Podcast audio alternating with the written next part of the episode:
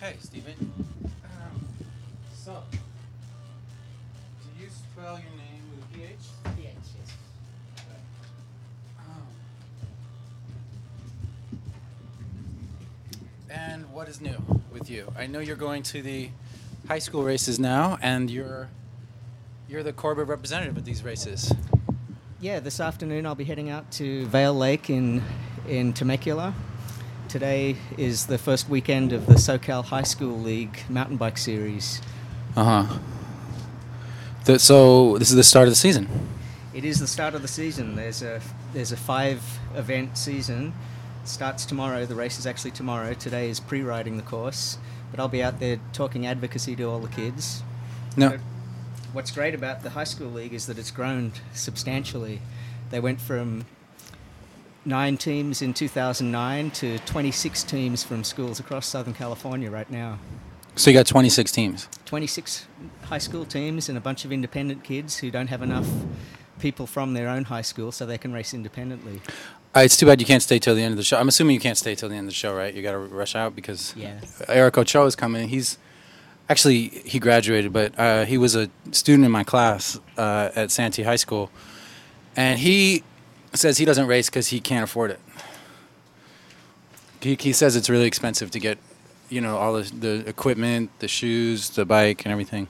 Yeah, it can be expensive, but the high school league does have scholarships available. A lot of the teams do fundraisers to raise money, and, and companies are donating bikes and giving substantial discounts to teams. So there are ways to get people in if they don't have the means to get in. Yeah, um, it it relies a lot on teachers putting in some hard work. I think. Yeah, to have a team, it takes a coach, which, can be a teacher or a parent or just a, a mountain bike friendly citizen. But um, they need at least two boys, one girl, and a coach to form a team. Uh huh.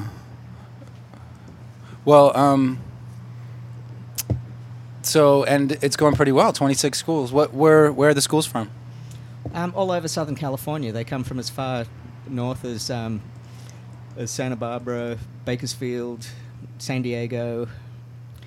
There's, they're all over California. But what's interesting is that there is not one single school from the LAUSD. No. Why? Why is that? I wonder why. Maybe because of our wonderful bike plan that just passed and, and the ordinance that's in the city um, charter that says that no bikes are allowed on city parks, on trails in city parks. Aha. Okay, let's get into that. What? What's that about? Well, this was a great week for cycling uh, in Los Angeles. We passed the the master bike plan, and everyone Yeah. hails it as one of the best bike plans that we could have put together. And it's been a lot of work for three years. And as far as the off-road portions go, there was a lot of controversy that I'm sure people are, are aware of. Who, anyone who went to any of the public hearings probably heard all of the equestrians lobbying very hard against having any form of access to trails for bicycles. Yeah, tell me about that. What? What's the mentality behind that, please? Well, they, they claim that mountain biking is dangerous, and they make these claims that um, there was one claim at the city council hearing that said that mountain bikes jump out of the bushes on them and that they're dangerous with their 150 pound machines. So a lot of it's misinformation, a lot of it's fear mongering, and they don't really understand what mountain biking is about. Now, of course, there are people out there who are behaving ir- irresponsibly on trails, but that's a very small minority. There's also irresponsible hikers who cut switchbacks, and there's ir- irresponsible equestri- equestrians who go out after the rain and put ankle breaking divots into the trail tread and things like that. Yeah, it seems to be equ- equestrians versus mountain bikers, right? It is, that's the majority, yes, and a lot of it centers around Griffith Park. Griffith Park is just one park out of many in Los Angeles, and there's uh, plenty of other places where there are very few equestrians where bikes could be introduced without it causing any conflict. So they think mountain bikes jump out of the bushes at them. That's one of the claims. If anyone's interested in hearing the actual proceedings from the City Council, we have them embedded on Corba's website, so you can actually watch the entire LA City Council hearing Yeah, that sounds good. So Corba is the website is uh, It's corbamtb.com. And if you click on the news section, um, you'll see the LA City Council story, and on that page is embedded the, the entire proceedings from the city council hearing last last Tuesday. Okay. So you are um, sort of in favor of the overall bike plan, then? Yes. Oh yes, I'm a I'm a bike commuter. I spend as much time on pavement as road. I don't drive a car unless I'm leaving town, and the the road portions of the bike plan are wonderful. Now, the great thing about it is that it has an implementation strategy and a team, and there's oversight, there's reporting. There's a lot more in this plan that has been added that didn't exist in the previous plan. So we're going to have, in a few minutes, we're going to have Alexis Lantz from uh, LACBC call in. Do you guys work with LACBC? Does Corba? Yeah, we have a very good relationship with the LACBC. They were very supportive of our position on the mountain bike issues, but they let us take the lead on it because they they have a much bigger concern and a much bigger area to cover. But they were fully supportive of our positions. Now, what's the scene with that? You know, I, I talked to Tom LaBonge, who's you know he's a big cycle advocate, and I he they actually invited me into his office to uh, to do an interview for Bike Talk, and I asked him, you know, since his district is is Griffith Park, what he felt about mountain biking bikers versus equest- equestrians, excuse me, and he was like. Uh, he was like the equestrians because they're I forget what it is, but Well- not yeah. They're very big in his district and very, very much in. Um, they're very organised and, and active in his district. One of the things that happened in, at the hearings on um, Tuesday was that the equestrians were still lobbying hard to get the bike, the off-road components, sections, uh, policies 3.3 and 3.4 taken out of the bike plan. So they came to a compromise. LaBonge and Ed Reyes put together a um, an amendment, and that amendment was was passed as an emo- as a motion, but it was enough to placate the equestrians and enough to move the bike plan through and get it approved unanimously. What was the 3.4 and the other one?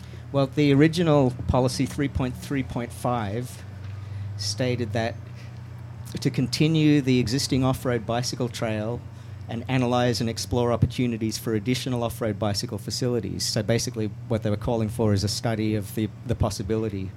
But the amendment was added to that and continue to abide by LAMC section 63.44B16. Any proposal to consider the use of mountain bikes on city park trails must first be thoroughly reviewed and analysed by the Board of Recreation and Parks and its staff. Okay. So that amendment was enough to make the equestrians happy with the plan because there were going to be no surprises to Rec and Parks. But it also made it so that, um, but it also gave us the tool to get it through and get it passed and not have it delayed. But the the what's ironic about it is that that that amendment really doesn't add much to it because that would have been the procedure anyway. Right, of course. It's like continue to follow the rules until continue to they're follow the rules, and we're working to grant objections uh, to to that LAMC section 63.44. And in that section, it does state that mountain bikes can be allowed on trails if designated for that use. So it doesn't close off any opportunities to us. It just puts in writing what would have happened anyway. We're talking to Stephen Messer of Corba, the concerned organization, Co- Concerned Off-Road Bicyclists Sorry. Association. Concerned Off-Road Bicyclists Association. It's a mouthful, yeah. And uh, what what, do you, what else do you guys do? You have this great um, mountain bike uh, series for schools. Well, that's not us. That's the, that's um, the SoCal High School League. We're a supporter of that, and we work with them on advocacy issues. And I'm actually going out to talk to all the kids about advocacy, and the importance of contributing to trail work and just stewardship of our open spaces. And um, but we actually have a, a kids program. We have a youth adventures program where we take inner city kids from Los Angeles and and take them out into the mountains. We have a, a fleet of bicycles. We put them on there and give them a, an outdoor experience that they wouldn't be able to get otherwise. And That we is have to great. bus the kids from LA to the Santa Monica Mountains because we can't take them locally, and that limits the amount of impact we can have and how many kids we can handle. So let's say somebody wants to help your program, donations Uh, or, or time. Uh, Corba's a 501c3 nonprofit, so you can make a donation. The, you can support us by just joining and becoming a member. Um, another program that just launched this year is we have the Corba Kids Club. So we have parents and kids as young as There's two and three coming out. The parents are towing them in trailers, or the kids are bringing their own little 16-inch bikes. And um, the next ride is actually tomorrow, Sunday, March 6th, out at Malibu Creek State Park. So you have to have a parent and a kid to come out, but it's a great, great opportunity for parents with young kids who want to get into the outdoors on bicycles. Okay, great. So, and what else do you got today? You, you, there was there was something else that you were talking about in the Santa Monica Mountains, perhaps. Yeah, um, Corba goes back a long way. We go back to 1987 when Corba was first formed, and that was uh, we were formed as a result of the closure of trails in the Santa Monica Mountains to bicycles, and as far back as 1989, we worked with the state. When when did that happen? I'm sorry. 1989. Same So year we- that the Berlin Wall came down. Yeah, so it was a long time ago, Sorry, and we've been working with the Santa Monica Mountains and the state park system out there to try and get bicycles access to more trails. So we've had these requests pending for many years, and recently we re-requested those trails to be opened, and finally this year we've actually got some action and. The state knows that there's a problem with changing the designation of trails. There's a haphazard way that it's been happening around the state where the district superintendent was the one who made the decision whether to open a trail or not. And there was no objective analysis to see if it was feasible or if it was compatible with the use. And now that that process is in place and it's being put to the test out in the Santa Monica Mountains, we have two trails out there the Yearling Trail and the Lookout Trail that this, the state has done a detailed analysis of and has determined that they can be made compatible with with bicycles and opened up. So we had our first public hearing and the first step in that process just last week. It does seem amazing, and I'm sure not a lot of people even know that mountain bikes are they're banned from the entire Santa Monica Mountains. No, there there are some trails, but we it's a very disproportionate allocation of trails. There's um, Okay. equestrians are about are less than ten percent, probably closer to five or six percent of the users in the Santa Monica Mountains, but they have access to over ninety percent of the trails. That's interesting. And, and equestrian equestrians are basically, um, you know, people who have, uh, you know, that's animal that's animal slavery right there. Uh, some people think of it that way, but yeah, it's. Um, but they do have have access to those trails, and, and mountain bikers who are a growing population and comprise at, at least forty percent of the users out there, and we have less than twenty percent of the trails ac- accessible to us. I'm only saying animal slavery because I really don't think any. There's a lot of equestrians listening, but if there are, I'm I'm gonna probably backtrack from from that. yes, chicken leather's in the studio.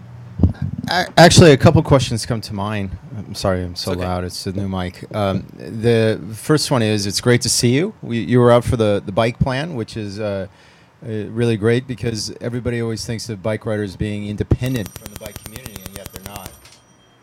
Uh, my, my question to you, why, why the phone gets answered, is um, uh, there, there's been some argument before that some of the funds went to buy land instead of going to the kids. And we're, we're wondering if uh, the kids are too small for this. Uh, it's good to hear that you're doing a, a, a basic class now.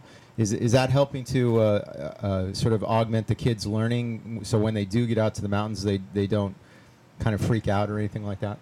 Yeah, in addition to our Corba Kids Club and our Youth Adventures program, we actually have um, free skills classes for kids, adults, anyone who wants to come out, and that's happening today, the first Saturday of the month.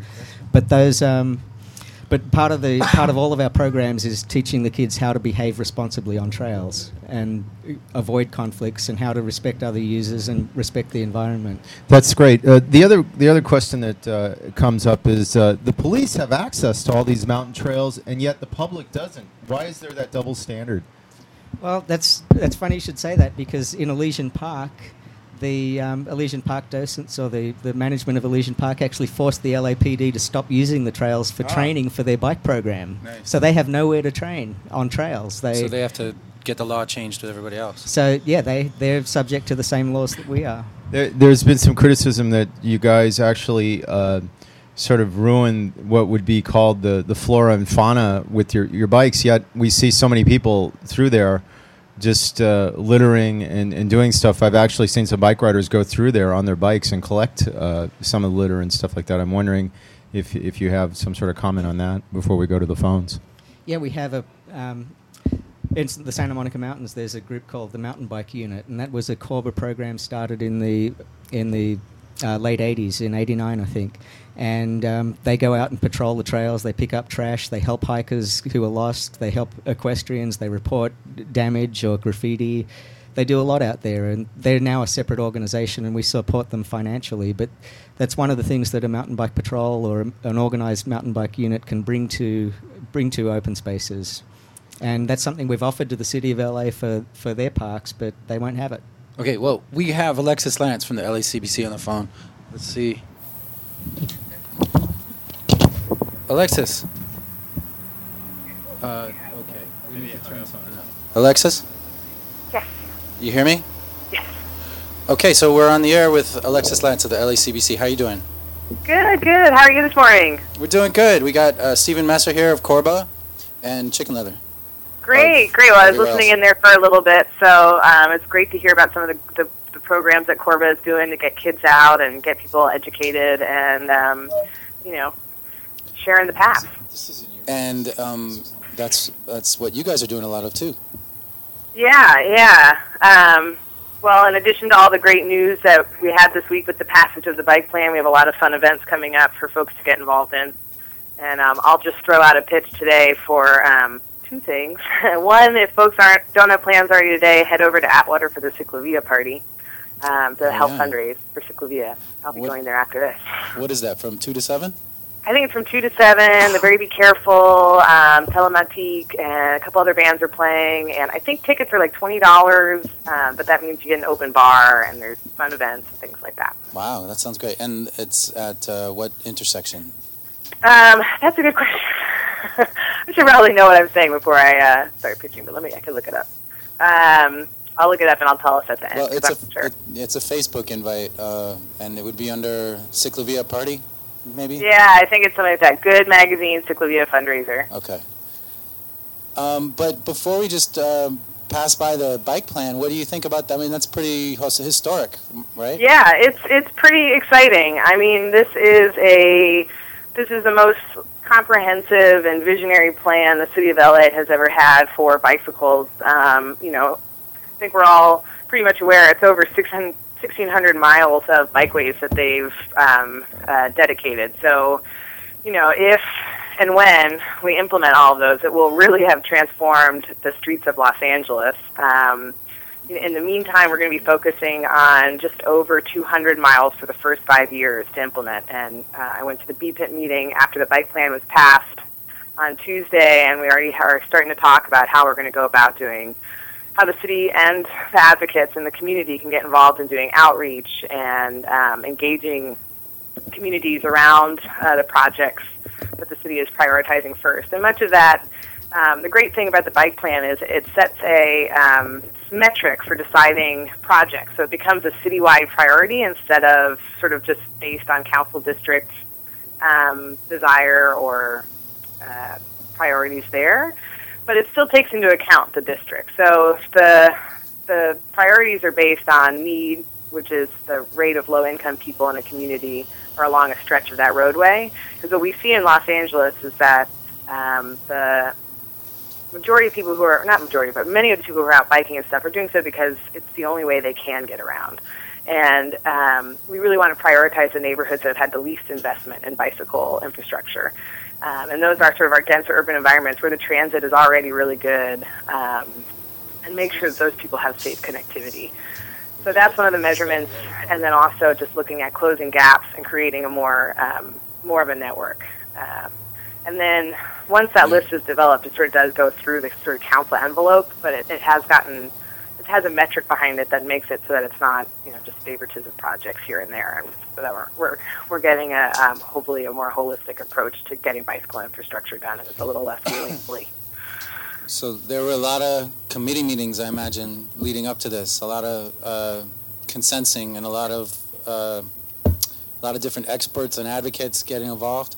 Yeah, I mean, this is a whole community effort, and I really want to commend uh, Claire Bowin and Jane Choi and Jordan Turner over at City Planning because they really put in a lot of work to trans to really take into account the community um, and what uh, they were hearing from all the different bicycle advocates, and then also to take into account what DOT was saying and what the council districts were saying, and they really took in a lot of voices and transformed it into a really um, phenomenal plan um, that I think we are all looking forward to working on uh, together. And it is, you know, this was a community effort to work on to get the plan to where it is today, one that's approved that we all support, and it's going to take a community effort to make it into a plan in. Take the plan and make it into reality. And Alexis, we really have to um, express our thanks to you because the LACBC and your efforts also contributed a hell of a lot to this pro- this this plan, and we're all appreciative of what the LACBC did for the plan as well.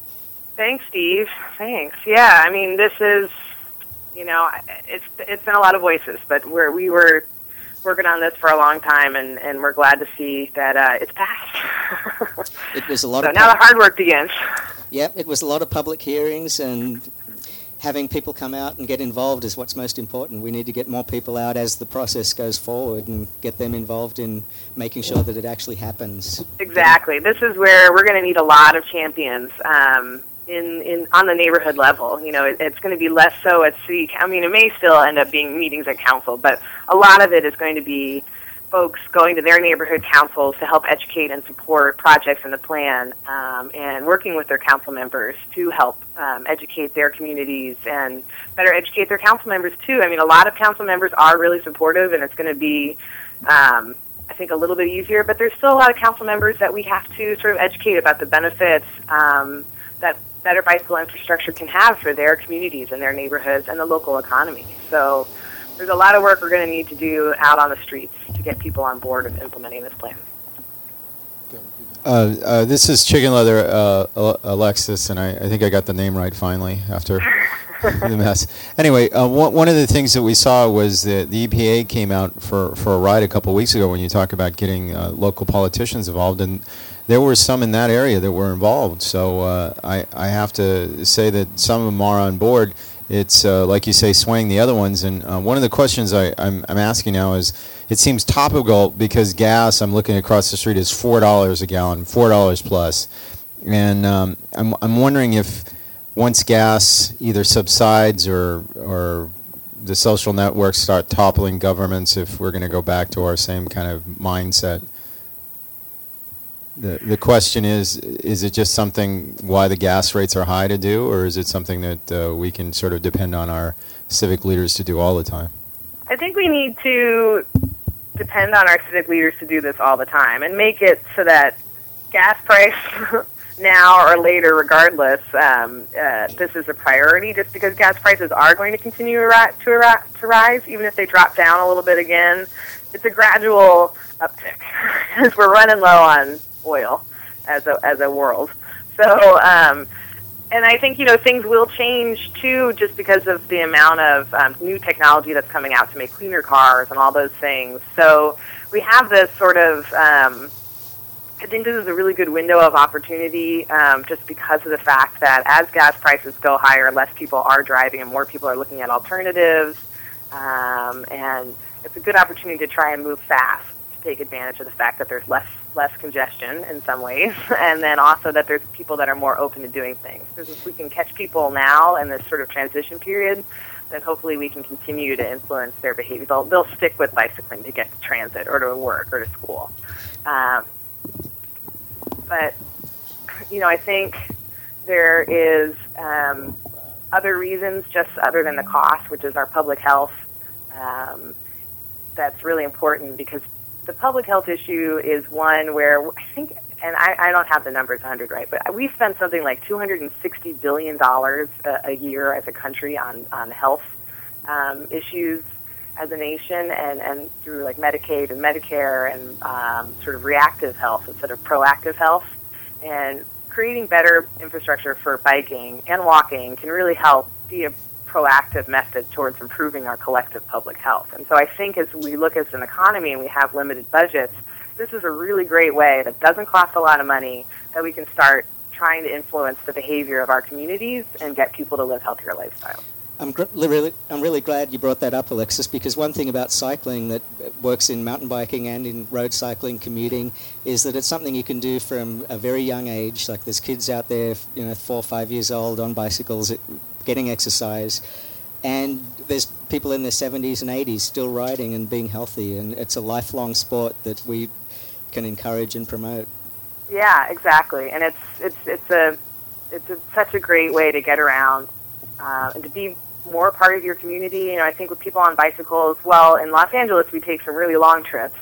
I think a lot of people, um, there's a lot of short trips that we can do that make us more part of our community, to our local stores, the library, and when you're out on a bicycle, you're saying hi to people, and I don't know, I'm always having little conversations with like people on motorcycles, and like, you know, when you're at the corner talking to someone about the stickers on your bicycle or something like that, I always comment. So it's It- kind yeah, of fun. it's absolutely the best way to see a city, and and from my perspective, the best way to see the open spaces too. You can cover a lot more ground on a tr- on a trail on a bicycle than you can on a um, on a horse or hiking. yeah, yeah. So getting out Yeah, well, there. I'll have to come out and mountain bike with you because it totally scares me. so I'm going to need to take one of your training classes. Yep, we have the free skills clinics the first Saturday of every month, so come on out. Uh, okay, let's let's back that up just a second. Chicken leather here. What what what's the fear? Are you fearing that uh, a big SUV mountain trail car from one of these commercials is going to come down, or It's the downhill. I, you know, even when I'm on my bike in the city, I like I brake a lot going down, going downhill.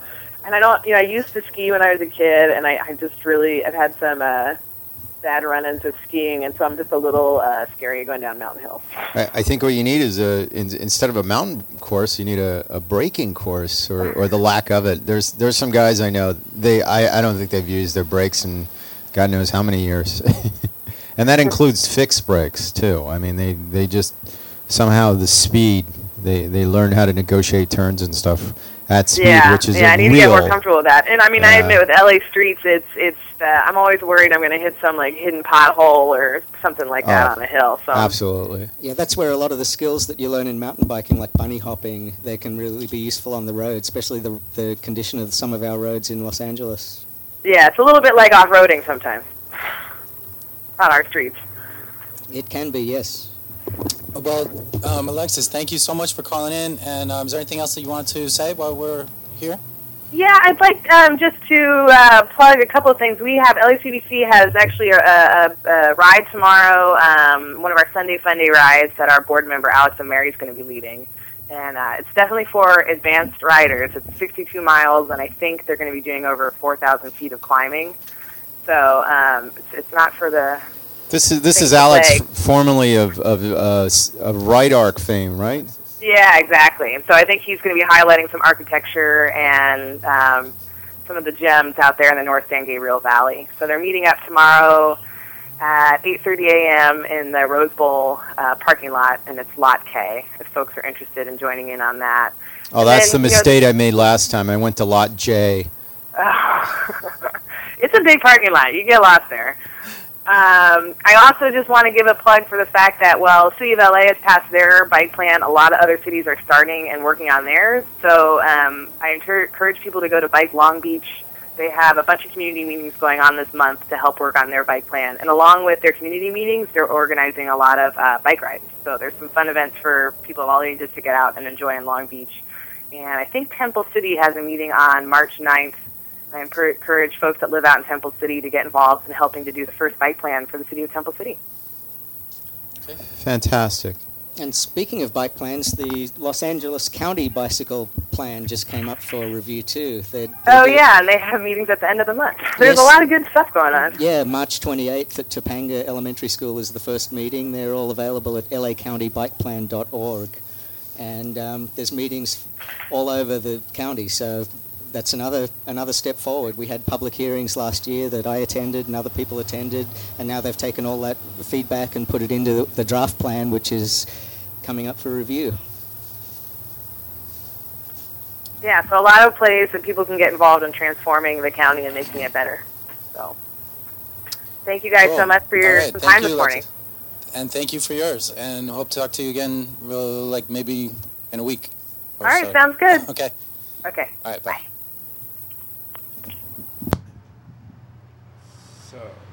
Yeah. Now, Chicken Leather, you brought up something about SUVs coming down the trail and things well, like that. it's it's funny because everybody always says that I should be fearful of cars on the road. Yet I've seen more cars on mountain roads lately. I was I was coming home uh, just just uh, Wednesday, and it was raining and stuff, and I figured, well, I'll, I'll just take the, the bike trail next to Silver Lake, and and there was a car on the, on the the lane there, and I, I thought to myself, this has got to be a mistake. And then I realized he was an official going in, and so it it was like, oh, okay, maybe they check it late at night when nobody's around.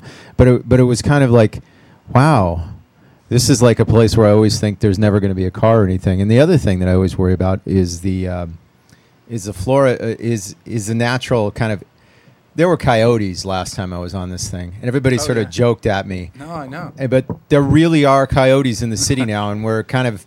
I, I saw a, a news report that as more populations go out into their their um kind of habitat, they're coming in and sort of saying, "Well, it's a it's a it's a trade off," and and of course they had to further exa- uh, exacerbate the issue because you know it's television, so they have to say that now the coyotes are breeding with wolves, and the wolves don't really care, and these wolves are like wolves on from the old. Uh, I, I guess what was it, Tex Avery cartoons that don't care about anything. They're just going around and their eyeballs rolling out, and they're not after the women now, but they're after anything. What? What? I, I'm just kidding. It's it's, but it, but that's the thing. They they bring up these fear factors, but there are really coyotes out Yeah, there on but- these but there things. they don't part- attack people. Yeah, part of the reason for that is because of the station fire. The lo- in the Angeles National Forest, the San Gabriel Mountains, there was you know hundreds of square miles of of a habitat was devastated. So they've been coming down into neighborhoods and Yeah. and moving out. So we're seeing bobcats and and um, coyotes and things like that in the neighborhoods up along the foothills and along Silver Lake. And whenever you have trails, that's also a wildlife corridor. Wildlife use them just as much as people do. So Nick, Yeah. tell me your coyote story. Oh no, just I mean, I was just up in Griffith Park the other day, and there was like a pack of coyotes just Yeah. hanging out. It's was- never one. The one you Yeah. can always out out chase. He was kind of timid and kind of they bob their head, which means Right, that right. they're they're kind of like yeah, exactly. But when they they get their head, I guess straight up. Somebody was telling me that that's when you should really start to like think twice. Yeah. Yeah. Well, that's how I got my coyote whistle. Yeah, uh, what what is it? It's a whistle. Hey. I don't have a like a like a I'm the ability to whistle, Does but it sound like the Roadrunner or or what? What's what's the whistle sound like? it sounds like that Acme rocket. well, we kid about it because we've been so enculturated by, by media to, to think that To fear the these coyotes are friendly and they're they're stupid and they have to do all these things. But quite honestly, just With the Acme speed, Dynamite. yeah, Uh-huh. just the speed and the Acme Dynamite is enough to, to make me think twice. And um, that's when downhill skills really come in handy. You know, you try to get over that next ridge and get away from Well, it. Well, they got those rocket powered skates. I don't know how you get away from a coyote, really, except if it wasn't for them always messing up. yeah. All right, I'm just I'm done with the coyote okay. jokes. All right. We're done with that. But anyway, back to vehicles on the trails. Yeah, a lot of the a lot of the fire roads that uh, Yeah. they're actually service roads. They go up to antennas and, and transmission facilities and power lines, and so there's vehicles out there using them. And it's ironic that bicycles aren't allowed on the ones in Los Angeles. I'm I'm thinking of the the famous one up here, the the Nike Air Base where they have all the the cold wear stuff in Topanga.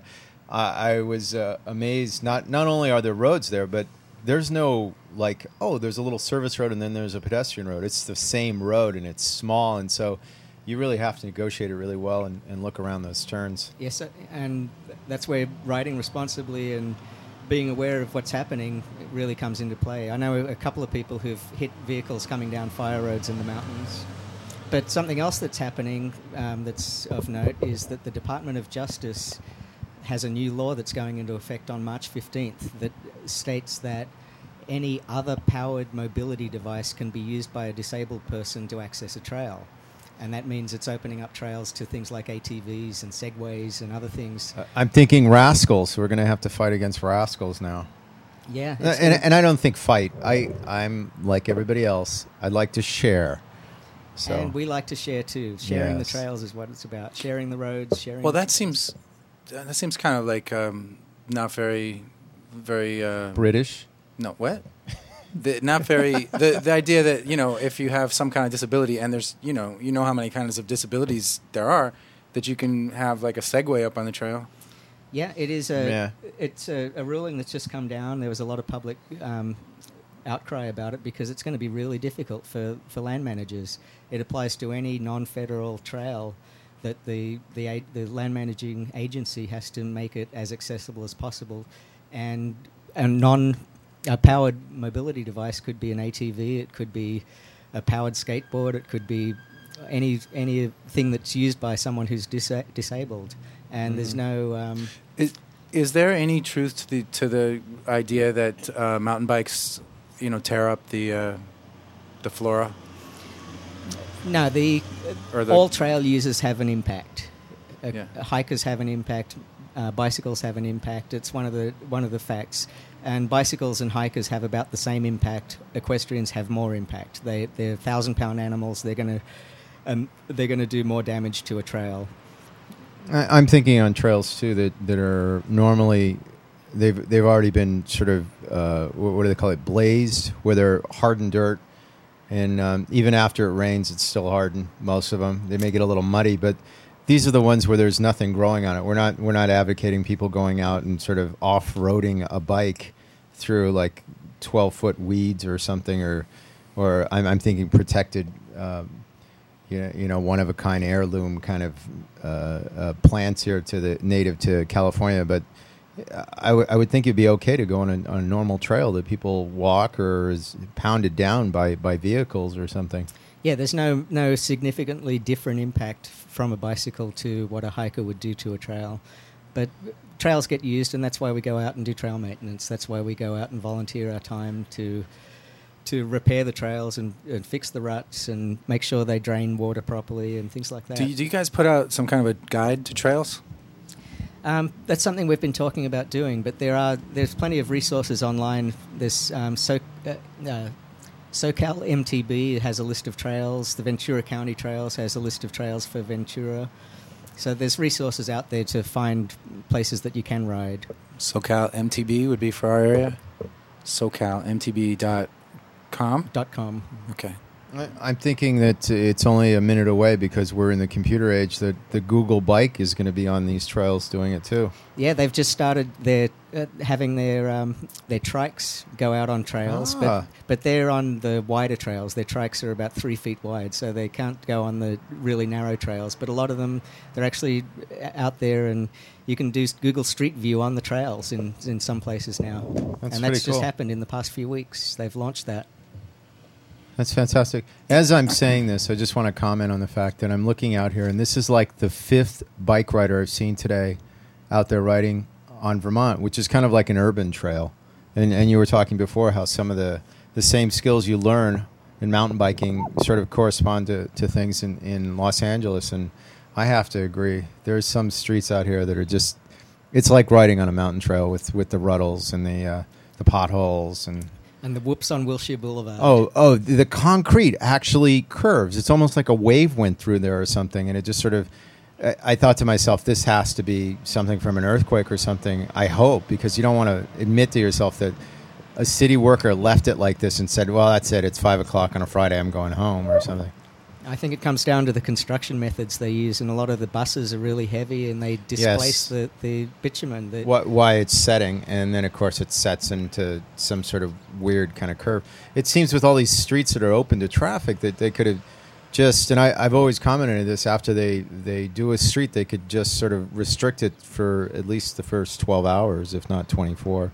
That would make a lot of sense. A lot of times when they're filling um, they've made to open up the um, to open up the road to access pipes or infrastructure below the road surface, and they fill it with bitumen, and then that sinks, and then you end up with a hard lip that can give you a flat tire. And I actually just had one today and had to go back and swap wheels out to get here on time. Yeah, I've I've done that a couple times this week too, and it's it's only because uh, I live in an area where they've. I, I guess we must be at the crux of old um, pipes that are that are they're renovating. DWP has been on First Street now. Literally, it has it's been open for two weeks in the last three years, and those two weeks were the greatest two weeks because we figured, oh, they're going to be done, and then of course they came back and there's a big hole there now. So we can only hope. We can. We got uh, Dr. Michael Cahn of Sustainable Streets on the line. Hello, Good Michael. morning. How are you? How's everybody doing?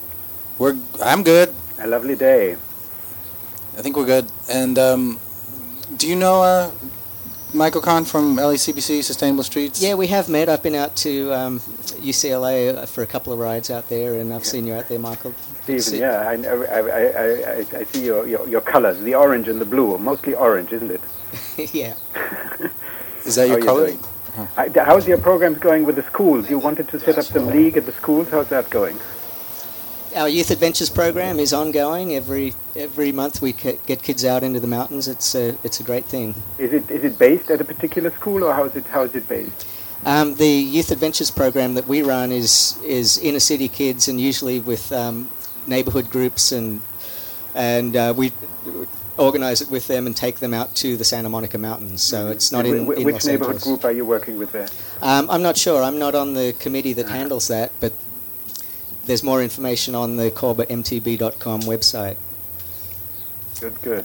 Yeah, it's it's important to get, get the kids into the schools and their, their, their bikes into schools and, and, and there's a lot of potential there, isn't there?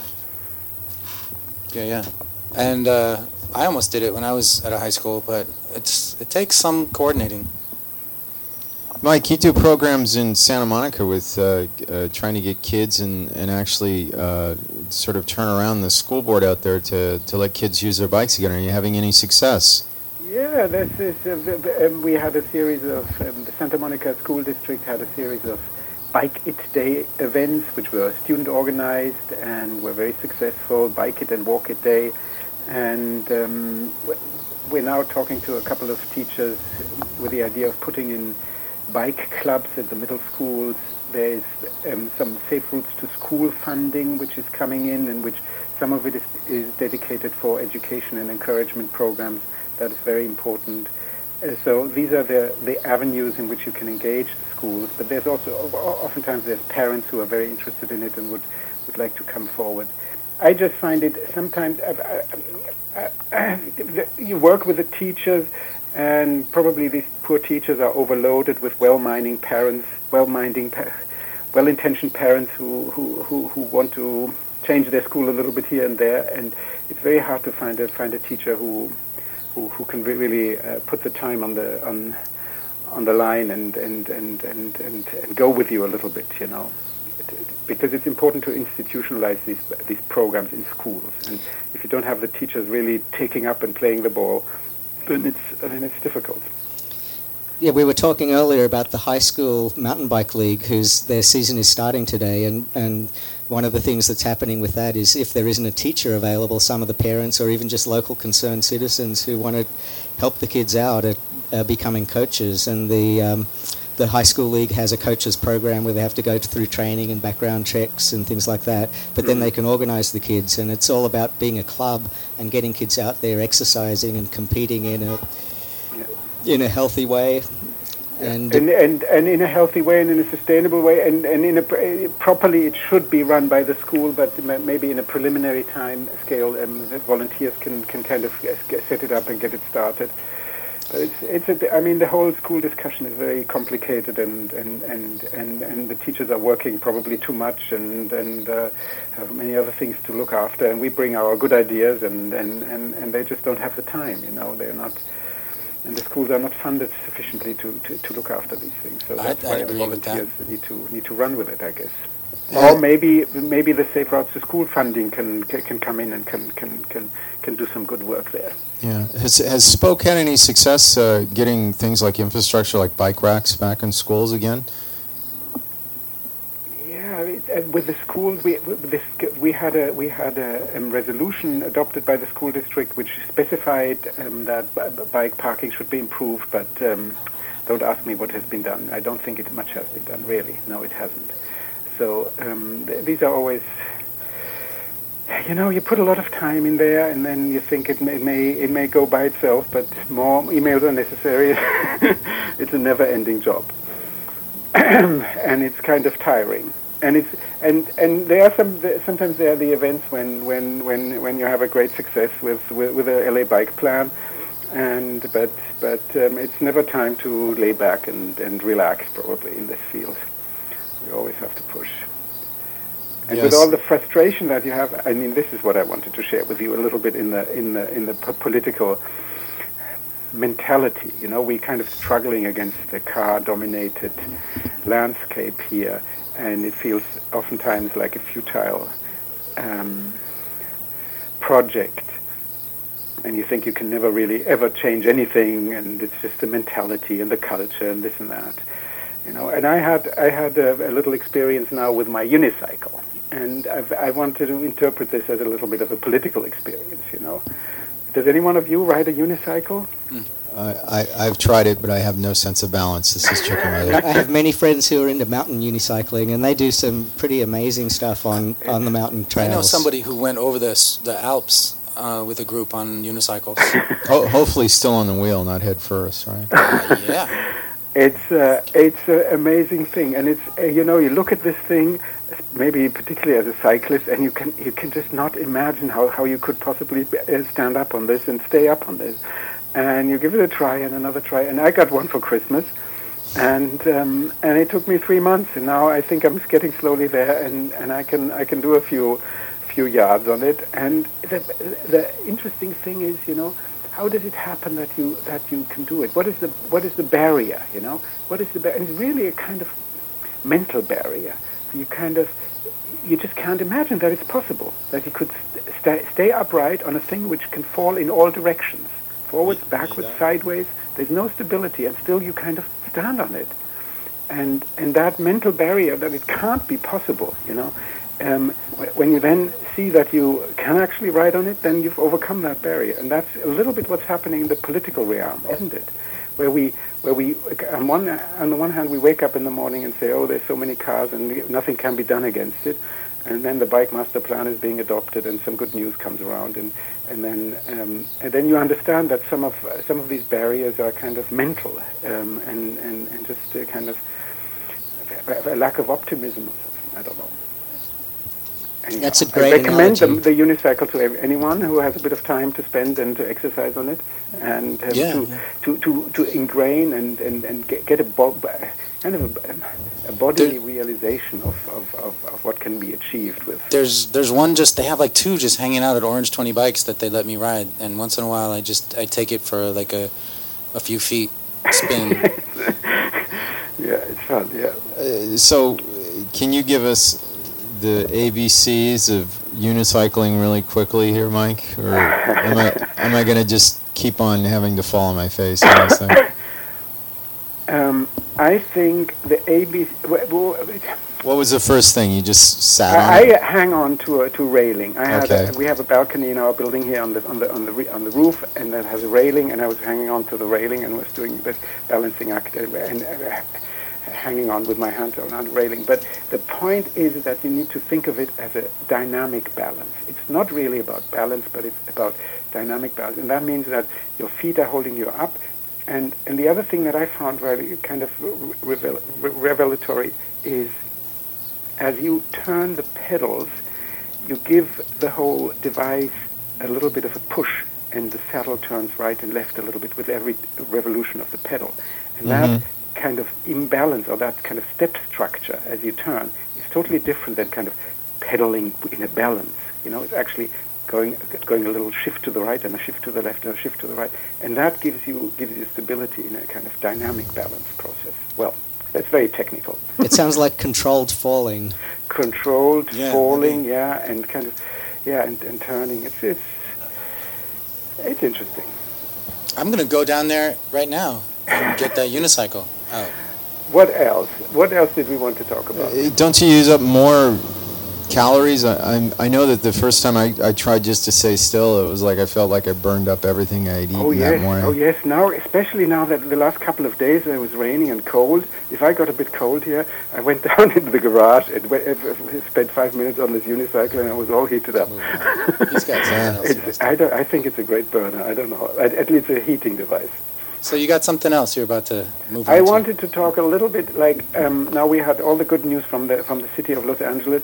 I just wanted to speak about the things that are happening in the larger uh, region a little bit. And one of one of the things that I that's happening, for instance, in Santa Monica, we have a council member in Santa Monica. Her name is Pam O'Connor, and she's a representative of, on the board of the Metro.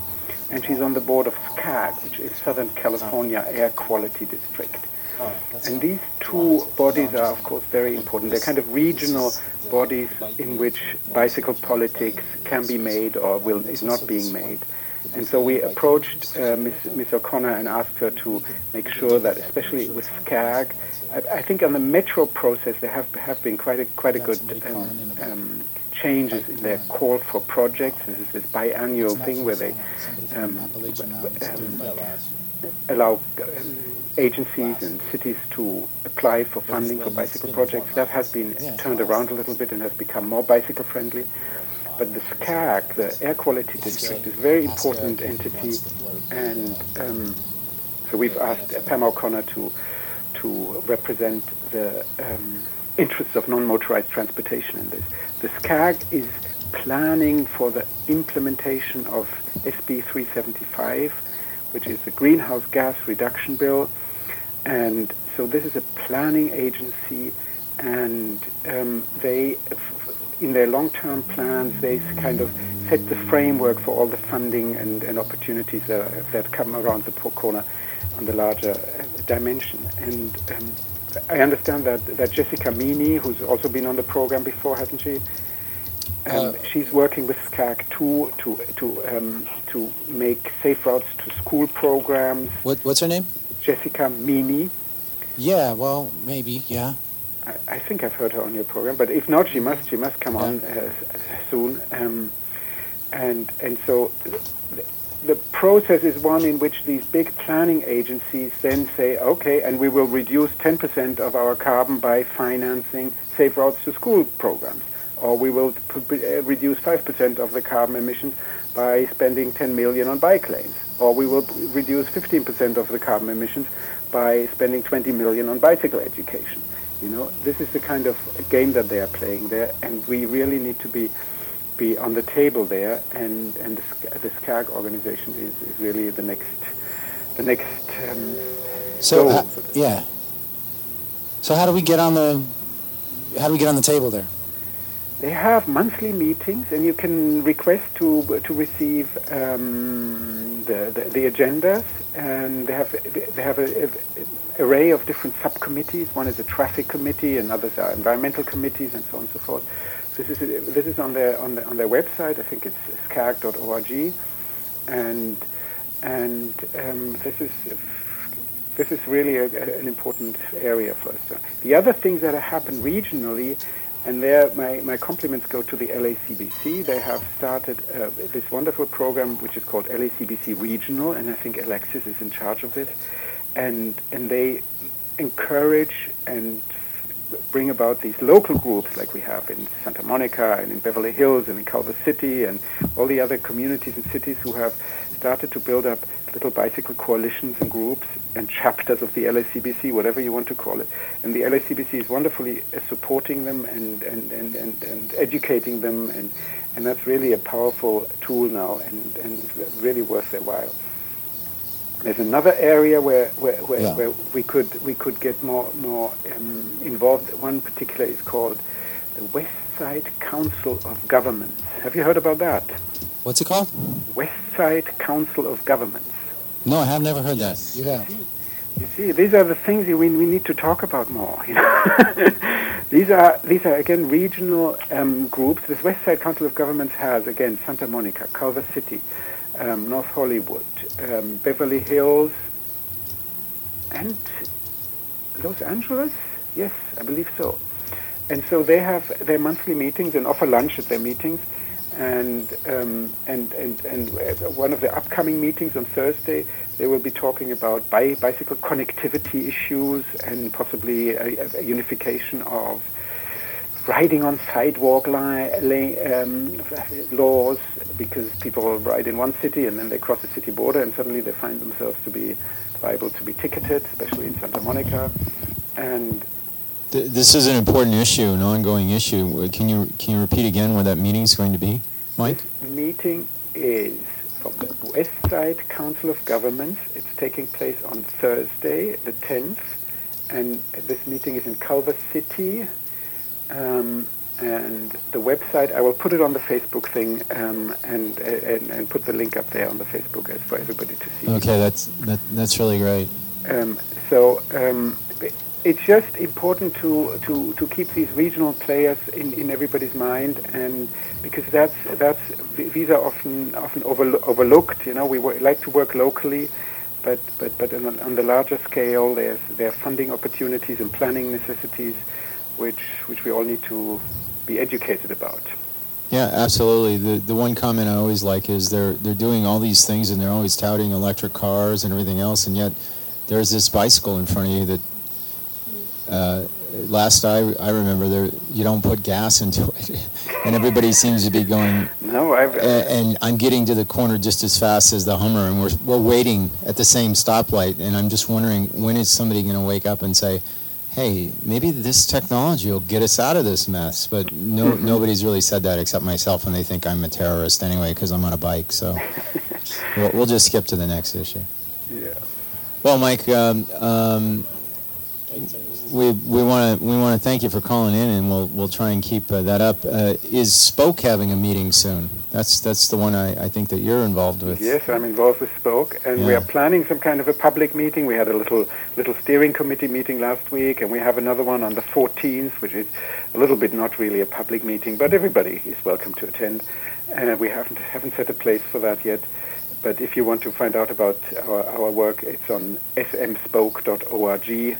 Um, which is the Santa Monica bicycle advocacy site. One of the things that we've done in Santa Monica also, just to throw this in, um, we've worked with one of the local newspapers. We have a local newspaper called Santa Monica Mirror, and and we've spoken to the editor there, and he says, "Oh well, the bicycle thing is also hot, and well, we want to do something.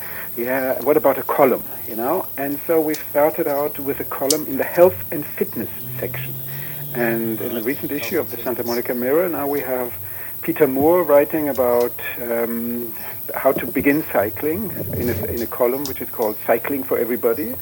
And it's in the health and fitness section, not the most politically interesting area, but it really is addressed to, to those people who, who hear so much about cycling and, and, and, and would never think that it would be possible for them, you know.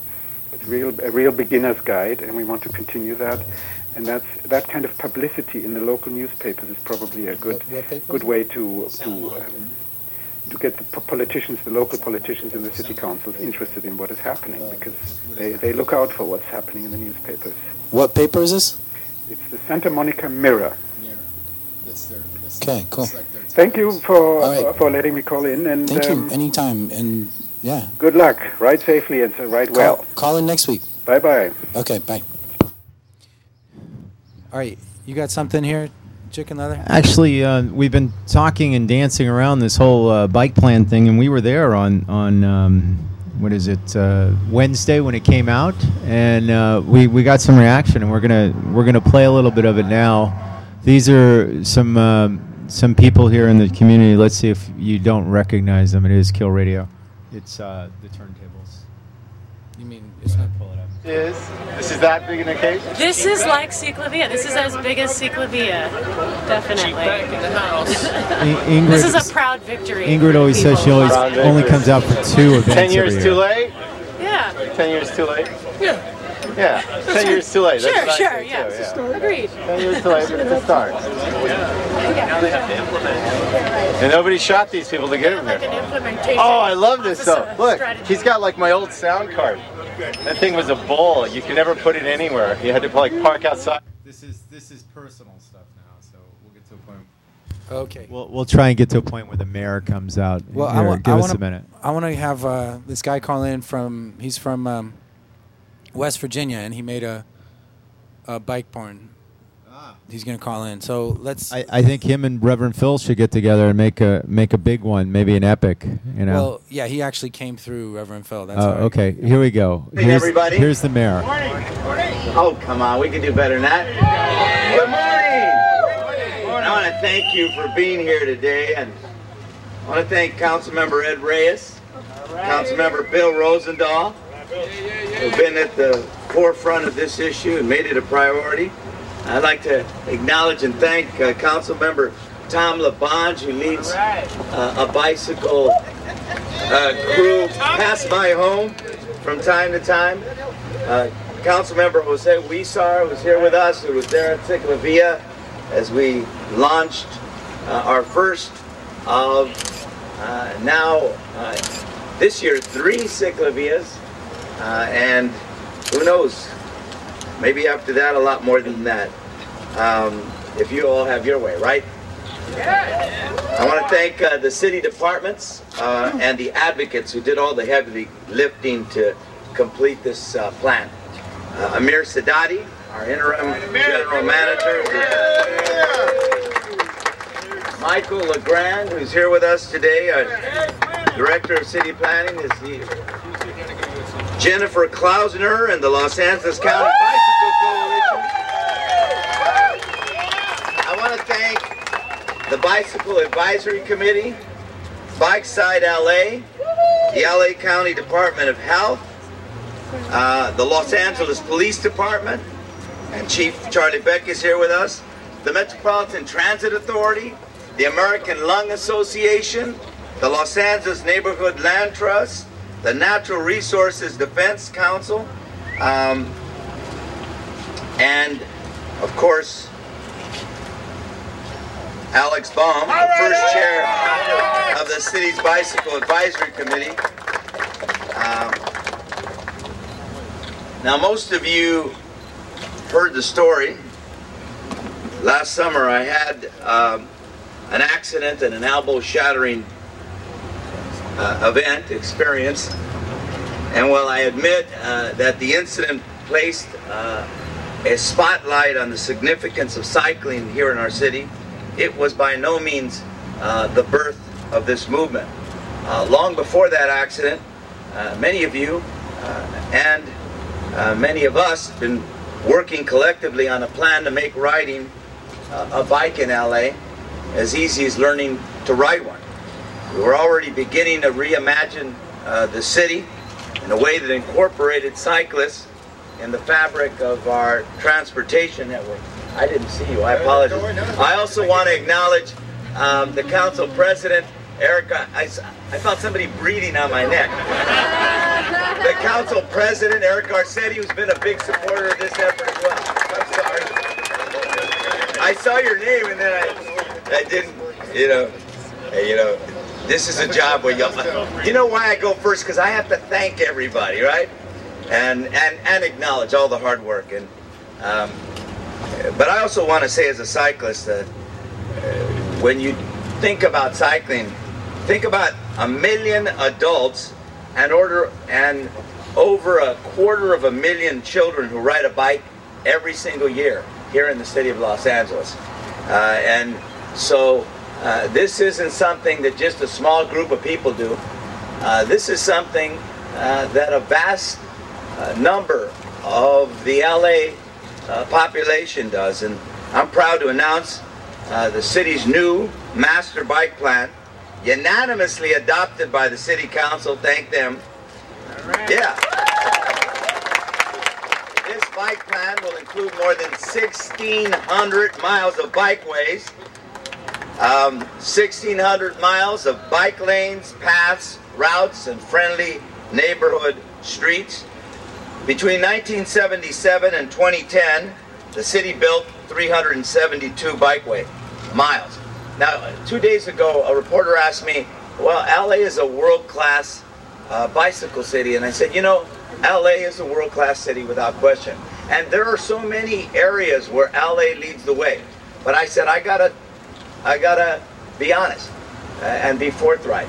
LA has not the, led the way uh, in terms of becoming a bicycle friendly uh, city, in terms of really uh, focusing uh, our efforts in transforming the city from the from just the single passenger automobile city to a city where we share the road, to a, a city where we have bicycles and uh, cars and pedestrians uh, sharing the road in a city where we're working hard uh, to create the arterial uh, bike lanes so that people can get uh, from the main places in this city to their homes. And so 372 miles over 32 years is a, um, it, was not uh, something to brag about. But with the new master bike plan, we're now now primed to build. Uh, and by the way, that th- that 372 miles over 32 years uh, was about 8 to 12 miles a year that we built. With the new ma- ma- master bike plan, we're now primed to build 40 miles a year. That's more than four times as many miles So per year. uh, this than is the year mayor, before. and as the mayor gets another applause, we're going to go to. I guess we're, we're trying to get to the next speaker here because he talked for a while, and we'll be playing more of this later on. Uh, Talk is still cheap tonight. Here's Ed Reyes talking about the bike plan. you for all your sacrifices, bringing this tonight. A bicycle plan in Los Angeles. Who would have thought it? I remember the 1990s, those early days, Mr. Baum would be in council. He'd be advocating for the bicycles. He was a lone voice. And now look at us today in 2011 because of your hard work, because of your advocacy, your passion, your belief in our environment, your belief in our health, but more importantly, your belief in our future. So for that, I thank you. Give yourselves a big round of applause for all of your hard work. Want thank my colleagues because they stepped up. Uh, we are talking about a cultural shift. We are talking about how we view ourselves as Angelenos as we get from point A to point B. We're talking about road diets. We're talking about creating lanes for bicycles. But just as important, we have a challenge ahead of us, folks. We need to convince the business community that this is a healthy business venture, that this is a venture that's going to allow us to create more businesses for our commercial corridors, for our, our commercial strips. We can increase our tax revenue base. We can make our streets cleaner. But just as significant, we can make ourselves healthier. As a father of four children, uh, they're on the bikes all the time. Uh, my freshman, my junior, they're both freshman juniors in high school. My 20-year-old, they're out there on their bikes all the time. But I fear for them. As an eight-year-old, I was struck by a car on my bike, and I know what it means to suffer from a physical point of view, a financial point of view, and to see your parents in pain just hurts just as much. That's what we need to avoid. So I thank you on behalf of the children who are going to be safer. I thank you on behalf of all those who are going to realize how beautiful our neighborhoods are from the point of view of a bicycle, of a pedestrian. So we, as we complete, as they call it, our complete streets, wider sidewalks, road diets, bicycle lanes, greenways, you could say you're part of it, and thank you for making it happen. Congratulations. By the way, So that's Ed Reyes. We're going to uh, jump ahead because we have so much. We're just pounding out all over. Uh, Nick, what do you got now? Oh, I was at the forum, the town hall with uh, uh, Tom LaBonge. Oh, that's right. There's uh, an election in the fourth district, which Kill Radio just happens to be in, and um, um, there's all sorts of things uh, apparently coming up. Uh, issues on libraries. We like to think we're not uh, ethocentric here with just the the one bicycle issue that we'd want you to get out and experience uh, stuff.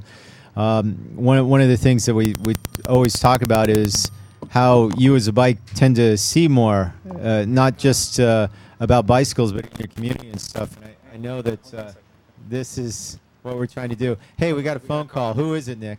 Uh, hold on.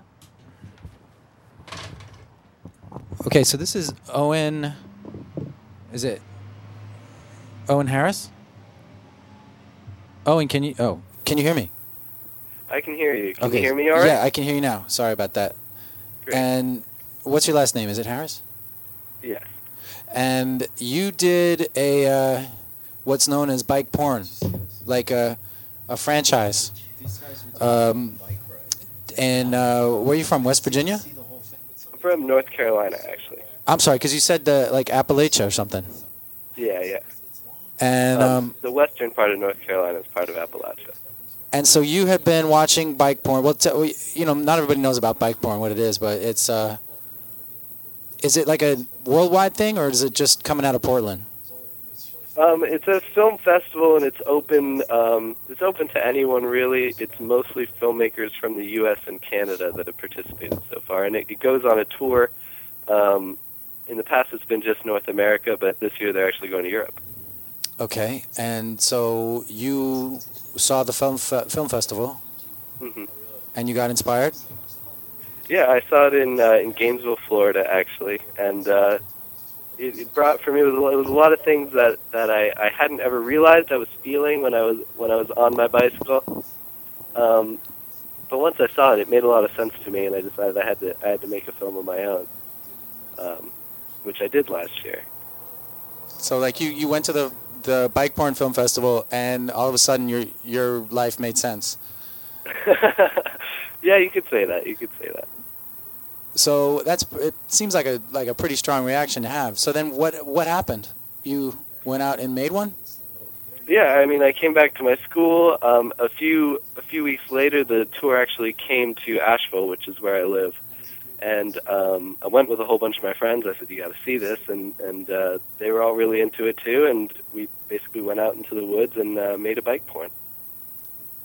Um, and you said, I remember in your email, you said that you wanted it not to be with this. It was interesting because we don't. I don't realize that you know I have an accent. You didn't want it to be with this like accent generic thing that that people in in you know the media, the mainstream media have from California. yeah, I mean, it's maybe less about about accent and more that a lot of the films were made in very like urban settings. You know, people were very clean and city-like looking, and uh, we're out here in the mountains. We don't look like that, and I wanted to kind of show off our culture a little bit, and show off especially the forest and the mountains. Um, so I made a more Appalachian-themed bike porn um, with mountain bikes and with you know more outdoorsy stuff. Um, I have a I have somebody here named Chicken Leather who's saying, "But wait a minute, isn't Brad Pitt from Tennessee?" um, what do you do? Brad Pitt from Tennessee? I wouldn't be surprised. I know Johnny Depp is from Kentucky. But don't. Um, But they get they get kind of uh, they get kind of washed with the same kind of Hollywood glitter magic brush. yeah, yeah. I mean, to some extent, they get Californianized, but I, you know, I don't, you know, I don't really have much of an accent as far as you know, Southern or Appalachian goes. But I feel like the culture is definitely very different, and the, you know, and the landscape's very different out here. Um, Um, so so tell me about uh, the bike porn that you made, um, or well, the process of it- making it, or? The the first one basically I'd never you know I, I saw these movies but I, I had never made a film before. I barely held a video camera. Um, so it was totally you know amateur and just like you know something we wanted to do. We had a very basic plot which was um, um, essentially I make love with my bicycle and it comes to life and demands uh, orgasms and we go out into the woods in search of them and uh, go on various misadventures and there's poetry and there's you know um, bluegrass music does it turn into a woman the bicycle no the bicycle remained a bicycle or a, or a man or whatever? Okay, yeah. So it remains a bicycle, demands orgasms. How does it how does it get them? We just go through the woods screaming orgasms does anybody have any orgasms Really? And does it does it get them? oh yeah Interesting. Wow. So, I mean, I, I thought bike porn when I first heard about it was just going to be bikes, but then it turned out to be actual porn. So, is is your movies? Are your movies just about the bike? um, um, my movies are about bikes and people and you know to some extent Appalachia um, for instance I'm making another one right now um, which will be even more uh, rooted in Appalachian culture going to take place in a logging town Huh. So you turned into a real filmmaker. Maybe. Uh, you know, I don't know. Still feel very amateur. Well, real amateur filmmaker. So, uh, where where are these available uh, online? Are they? Um, they're not available online. You can you can see a, a trailer at bikesmut.com, um, but we try not to put them on the internet because you know I don't want anything like that going viral. Especially you know since none of us were paid to make these things. Um, But the festival does tour um, got the tour dates actually right uh, here. Um, right now, they're doing the Northern Exposure Tour, which will be in Missoula. Um, oh, I guess that was last night. Um, it's in Bozeman t- tonight. Um, Minneapolis on the 8th, Madison on the 11th, and I guess they're going through the Midwest after that. All right, and the, and the website is uh, bikesmut.com, right? Yep, bikesmut.com. All right, cool. Well, um, anything else you want to tell us about the whole experience, about the upcoming, what to look for? Um, yeah, um, if you go on the website, there's um, a list of, of tour dates, and uh, at, in May they're actually going to go to Europe and tour in Europe. Um, and the film that I'm making right now, I imagine, will be in the next tour. Um, I'm not sure when that starts, but it, it will start up um, probably on the West Coast. Probably, um, I think the last one started in the fall, so if it's the same, then it'll start up in the fall. Um, Okay. So we'll look for it, but it's going to be in the the northern part of the country. Then I'm assuming. Um, the well, the next tour will start in the Northwest. Um, right now, the current tour that's going on is the Northern Exposure Tour, and I imagine it's in it's in Bozeman, um, and then it's going to the Midwest. All right. Cool. Cool. All right. Well, anything else you want to just amaze us with? I think that's it. Thank you Okay. so much for having me on. Well, thanks for representing North Carolina, which is could be a hub. Oh, we got a question here from Chick Hold on. You, you, oh, t- you take submissions, don't you? I mean, that's the idea of this thing touring over in, in Europe, right? Oh yeah, the the entire festival is based on submissions, and anyone who wants to create a film can submit it to Bike Porn Industries. Uh huh. It, when you say industries, I mean, uh, are there moving parts in it, or I mean, Hmm. is it is it, are you are you paying like healthcare or or what? I mean, what do you mean by porn industries? I mean, because you know, Los Angeles has a big porn industry in the valley that we never really want to address, but they they keep a lot of Hollywood soluble, so to speak. I mean, it's just it's just an organization. I don't know. Oh, that uh, okay. All right. Industries. Yeah. It's like uh, incorporated. You don't actually have to be incorporated. Have, have you uh, uh, started in on Schwag yet? Are you printing T-shirts and stickers yet? Um, yeah, they're they're making uh, T-shirts and stickers. I'm not so much involved with that since I'm just a filmmaker, but they do they do have you know merch stuff at the uh, at the screenings, but mostly you know the merchandise and, and sometimes there's uh, there's like a cover cost for the screenings. It's to pay for the venues and to p- to pay for Uh-huh. the tour. Do you have like a? con- Do you are you trying to promote your own um, movies or like website or anything? Or sounds like micro cinema. I mean, I I'm promoting my film and also the the film festival. Sounds fantastic. I think you, you're on the road to uh, something good there. This is how I, I think the Bike Film Festival started in, a, in small little, almost micro cinema venues, and then moved to larger ones. Yeah, I mean the the when I uh, had gone to the screenings, you know, the some of them were tiny, but Uh-huh. uh, once word caught on, they were you know, Well, it's 60, 70, you know, up to 100 people. Right. I, I don't want to cut you off, but it's kind of po- uh, kind of apropos that you bring it up this week because this week is also the uh, the week of the International Sex Worker Day, which was on Thursday, and everybody always thinks of sex workers being like uh, people out there uh, walking the streets or, or servicing or, or something like this. But uh, to be honest, uh, anybody that has viewed or picked up a camera or something like that, I, I'd like to think that there's there's a more positive, um, let's just say, way of addressing this and, and being honest with your demands and, and things. Uh, Certainly. Go ahead. We gotta get up. Um, I mean, all that I'd say is that in in you know talking to to potential actors or potential people who would be you know part of my projects, um, you know, a lot of them they feel like you know maybe this kind of work is you know looked down upon or or they you know they wonder, you know, for instance, we don't want to put it on the internet, because of, in a lot of ways, the societal view of what pornography is and what you know erotic film is, and, and a lot of people, when I tell them I'm making bike porns, are are, are somewhat you know uh, uh, surprised or, or shocked, you know.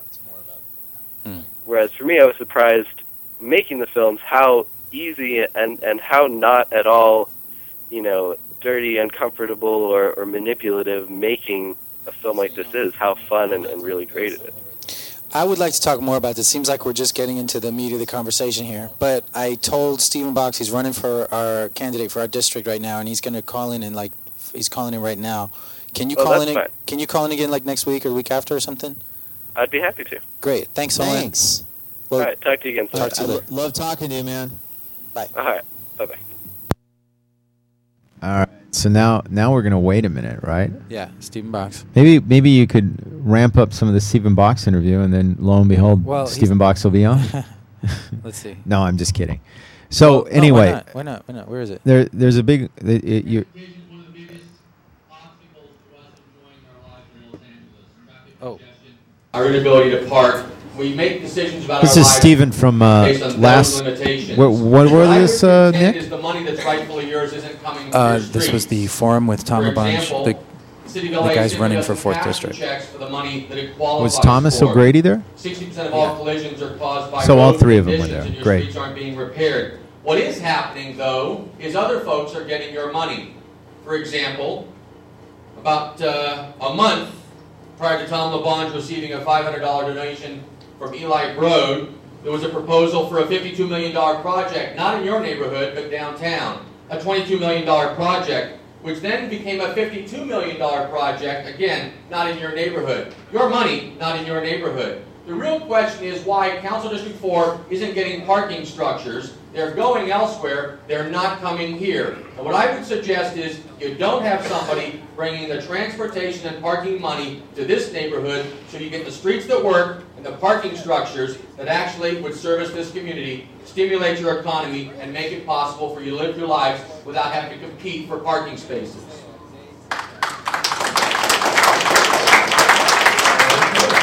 If you all ask another question, this one.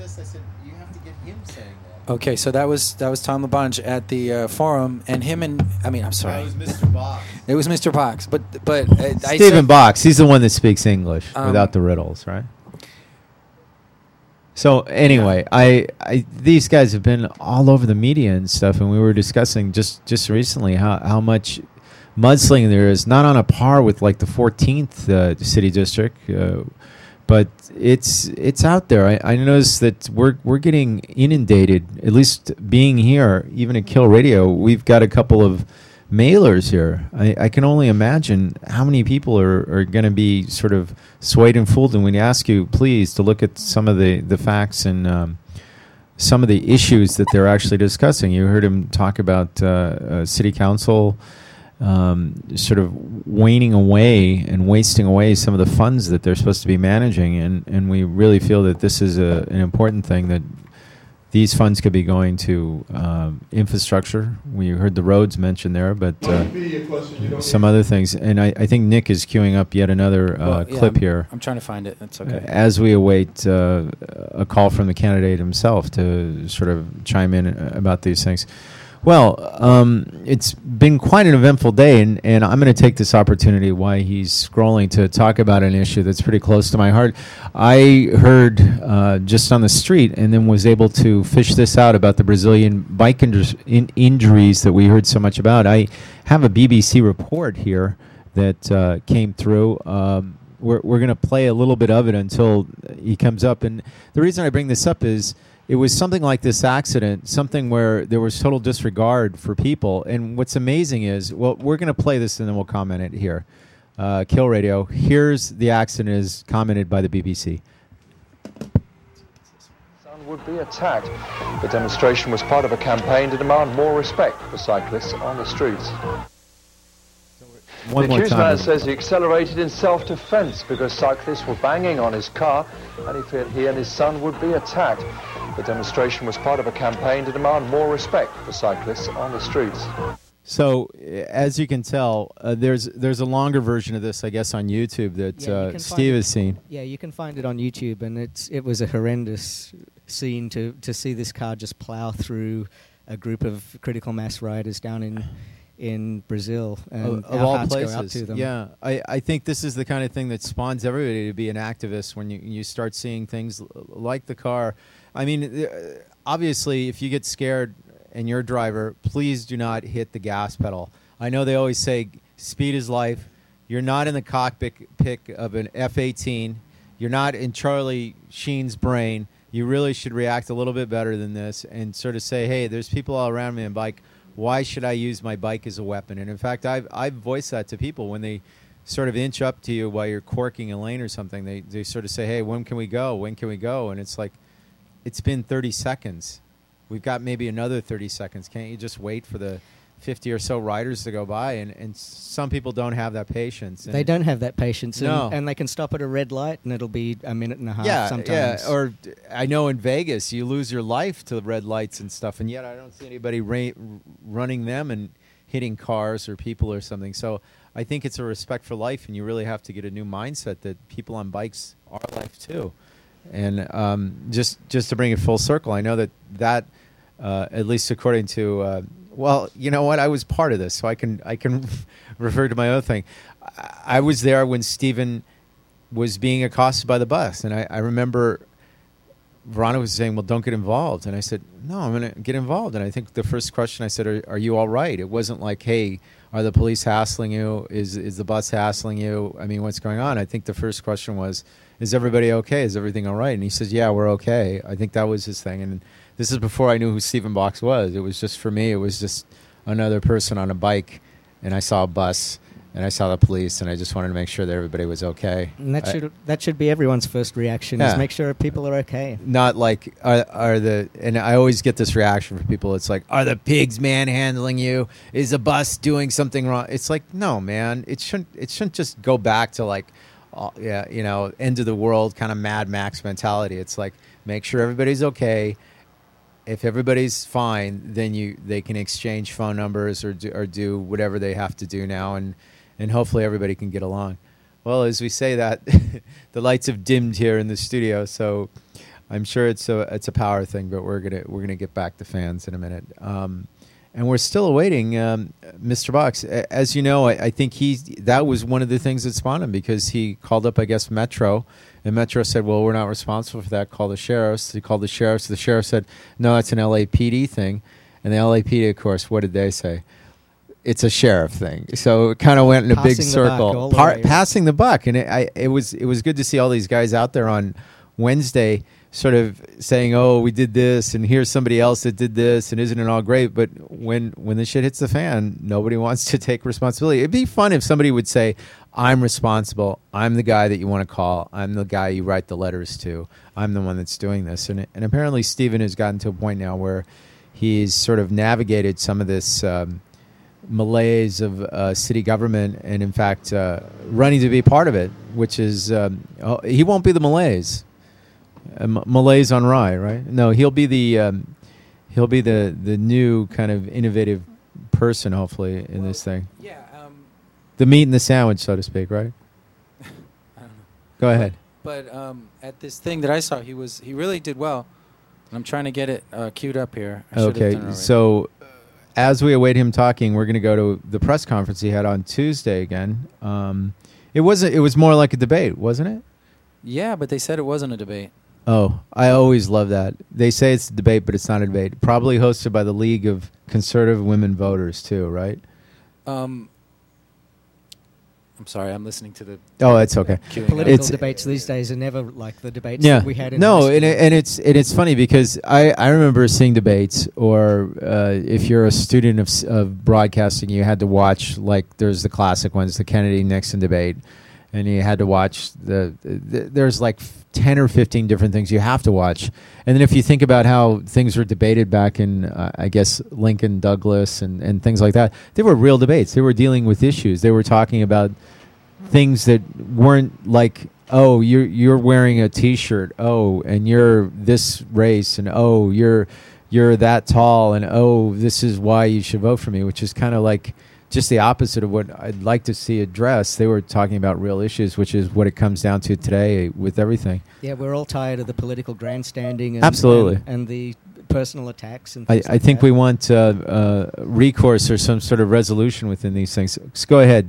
uh, Nick Um, how about uh, some music? We're we're gonna play a little bit of y- music while we get our act together here and answer some of the emails and stuff. It is Kill Radio and KPFK Bike Talk. Uh, what do you want to hear? Anything you got, man. All right. So anyway, um, one of the one of the other things that's coming up uh, besides the benefit today uh, over in Atwater is Cycle is also doing a repair that started um, an hour ago. And that's over at 45th and Normandy. You can catch it. And right now we're here listening to a little reggae bike tune here from Hopton Lindo, Lonely Nights.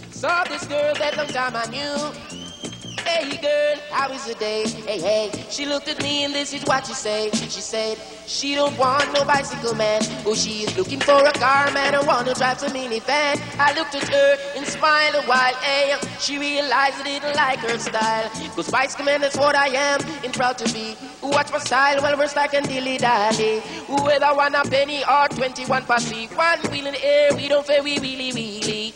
The next day, she see me in a motor car, flagged me down, asked me if I'm going far. I looked at her, do you remember yesterday? She looked at me, and this is what she had to say. Says she know I no bicycle man, oh she is looking for a car man, I wanna drive a minivan. I looked at her and smiled a while, hey. She realized I didn't like her style, cause bicycle man that's what I am, and proud to be. Who what's from style when we're second dilly dally? Who would I want a penny or 21 posse? One wheel in the air, we don't pay, we really, really. I'm riding, riding. Big crystal the bicycle. Now, this is my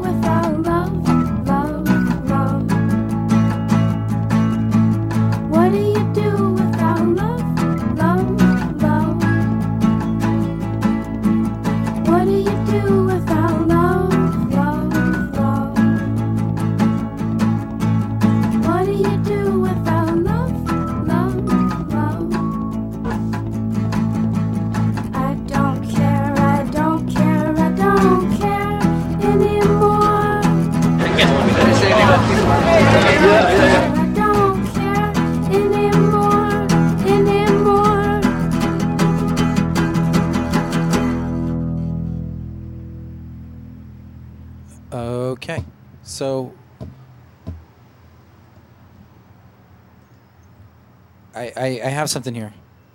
Here it is. This Kill is Radio. Bike Talk.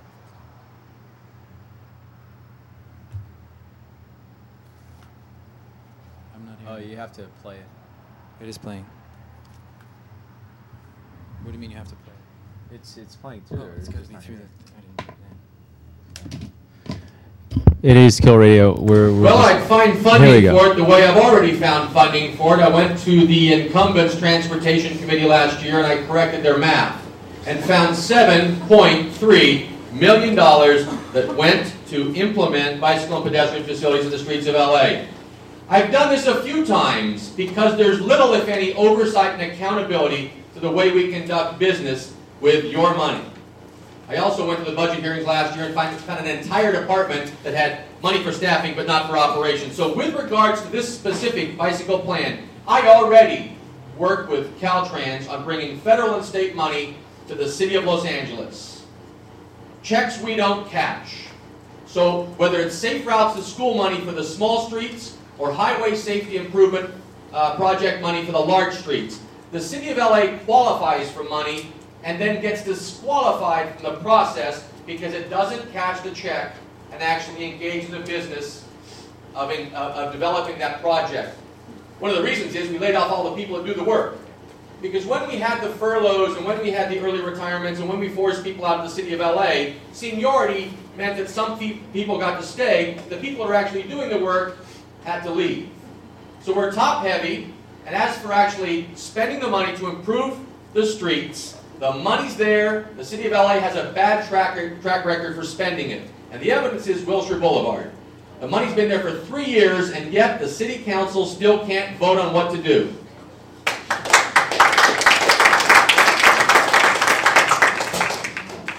This is the master plan, bicycle plan approved today, unanimous vote.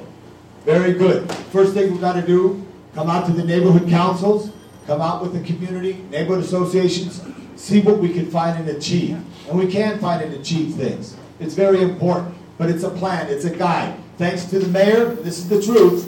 When the mayor had his little problem on Venice Boulevard, hurt his elbow, he said, I want to do something for cycling. He got together with Bill Rosendahl, Ed Reyes. We are now hearing forward. The Los uh, Tom County LaBonge's rebuttal to your forward. Statement about the bike plan, Stephen Box, is only as good as you work with the at the forum on Tuesday. I'm sorry? Um, we're listening to the thing of, from the forum on Tuesday. I can't hear you. Hold on a second. Can you hear me now? I'm sorry? All right. Um, you want to? Do you know? You can't hear me?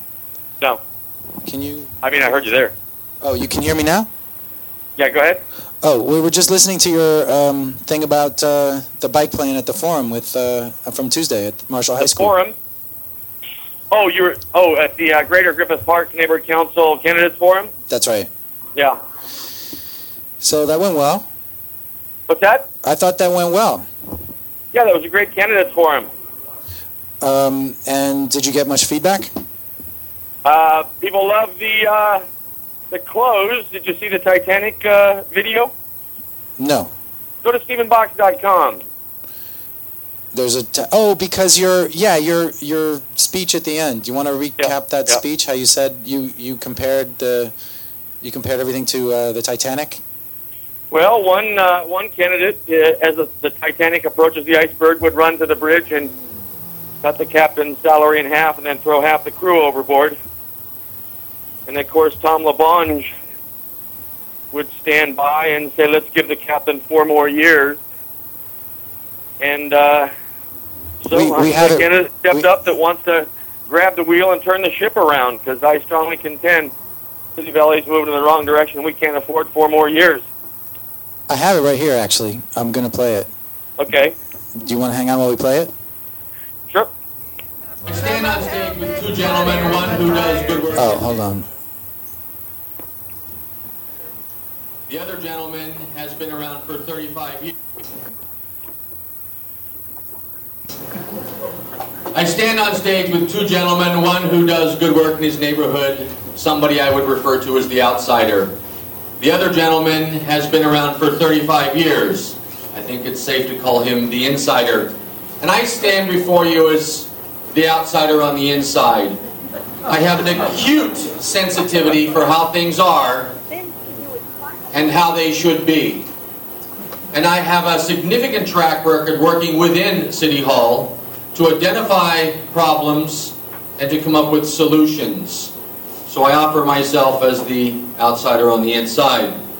Tonight you have a choice to make. Mr. O'Grady offers a symbolic gesture of cutting his salary in half. It would be meaningful if there were 3,500 council members willing to join him in that gesture, but there aren't.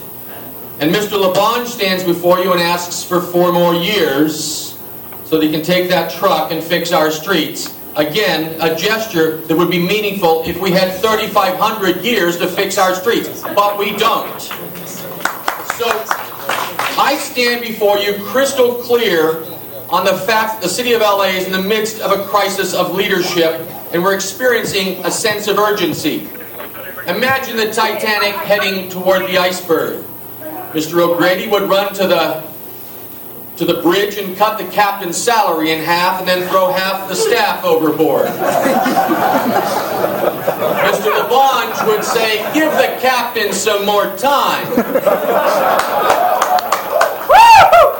And I stand before you committed to taking the wheel and turning this ship around. Yeah!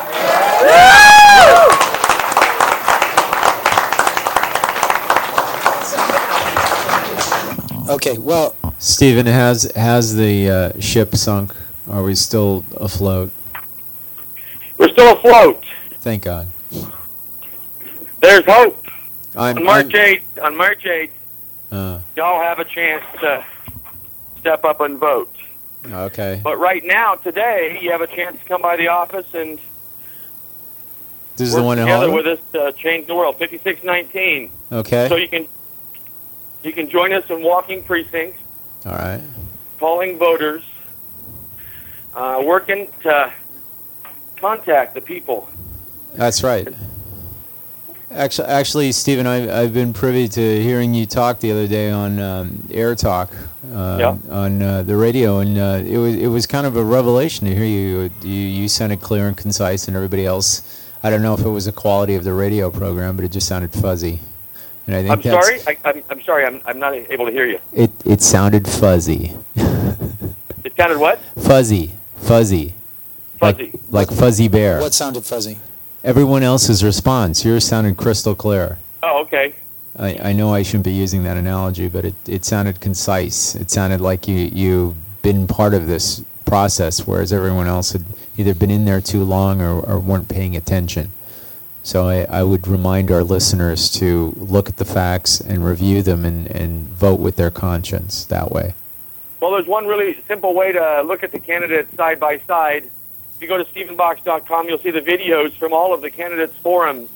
And when people ask the question, how would Stephen Box, as a council member, uh, run a council office so that people could participate? We're already demonstrating by creating a dozen different ways for people to connect with our campaign.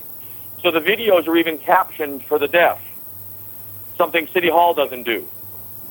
We're also using a live chat tonight from 7 to 9 and tomorrow night from 7 to 9 so that you can chat with the candidate online. We're using QR codes so that you can use your smartphones. If you want to use rotary phones, you can also use them. And then we're also uh, establishing a presence right here on Hollywood Boulevard so people can drop by and chat. But most importantly, just, just take a look at the videos of the candidates' forums, uh, including the ones where the incumbent simply failed to show up. In fact, I think there were five different times when the candidate, uh, the, the incumbent, simply failed to show up, including two at City Hall. Hard to believe, but uh, well, we're headed for the iceberg, and there's a reason. It's because the uh, current leadership is failing to take responsibility for moving us in the right direction. But uh, StephenBox.com has all of the videos so that you can look at uh, the candidates and their responses to the uh, questions and their positions on the issues. All right. Well, sounds great. And uh, it's we have very little time before the election, right? So the election is on Tuesday, March 8th.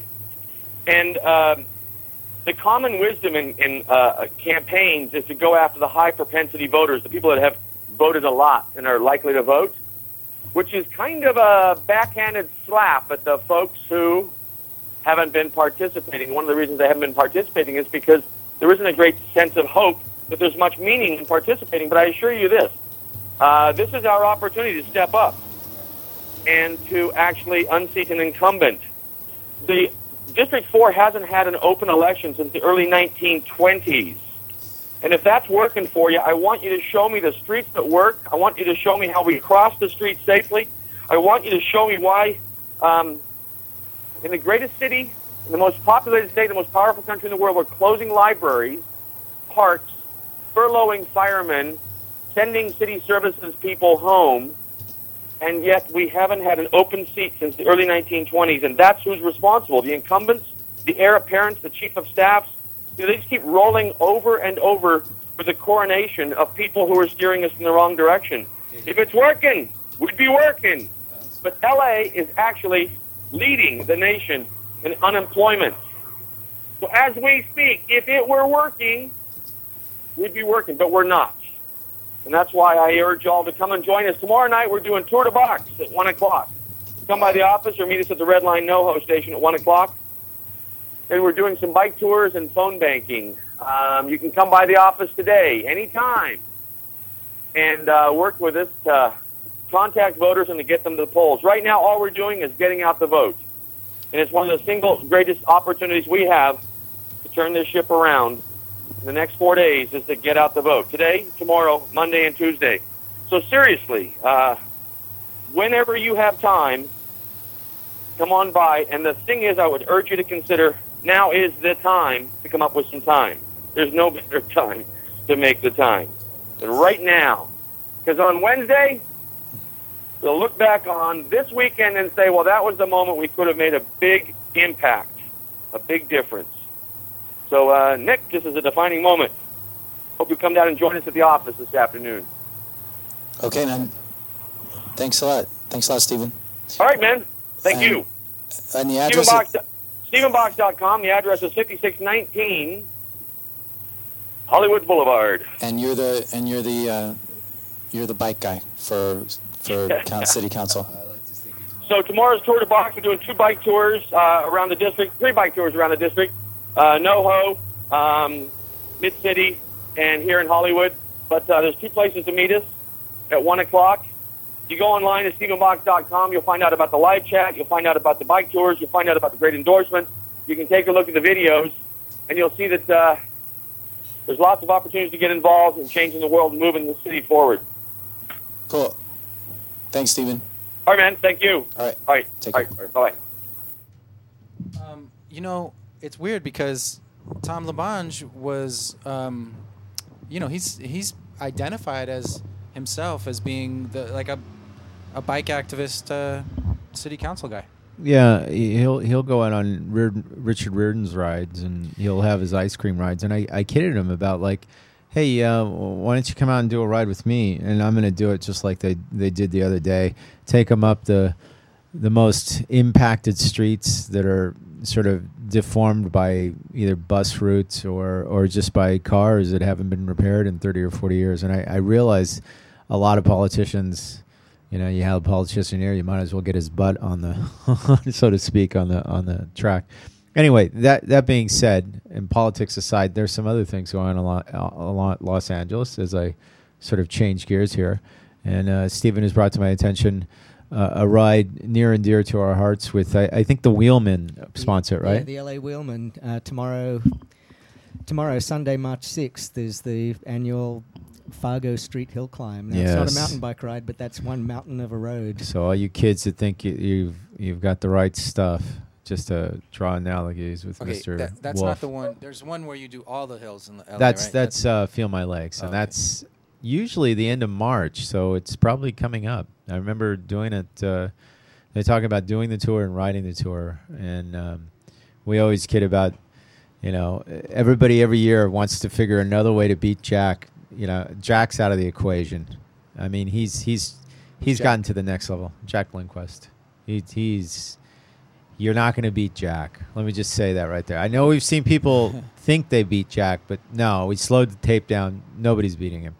And and we kid about this because it's it's all about setting your own standards like this. And so This you hill. Going the, are you going on the race? Uh, Oh hell yeah, I'm gonna be there. Are you? I'm I'm gonna die, but I'm gonna no. uh, th- see, that's the that's the fun of it.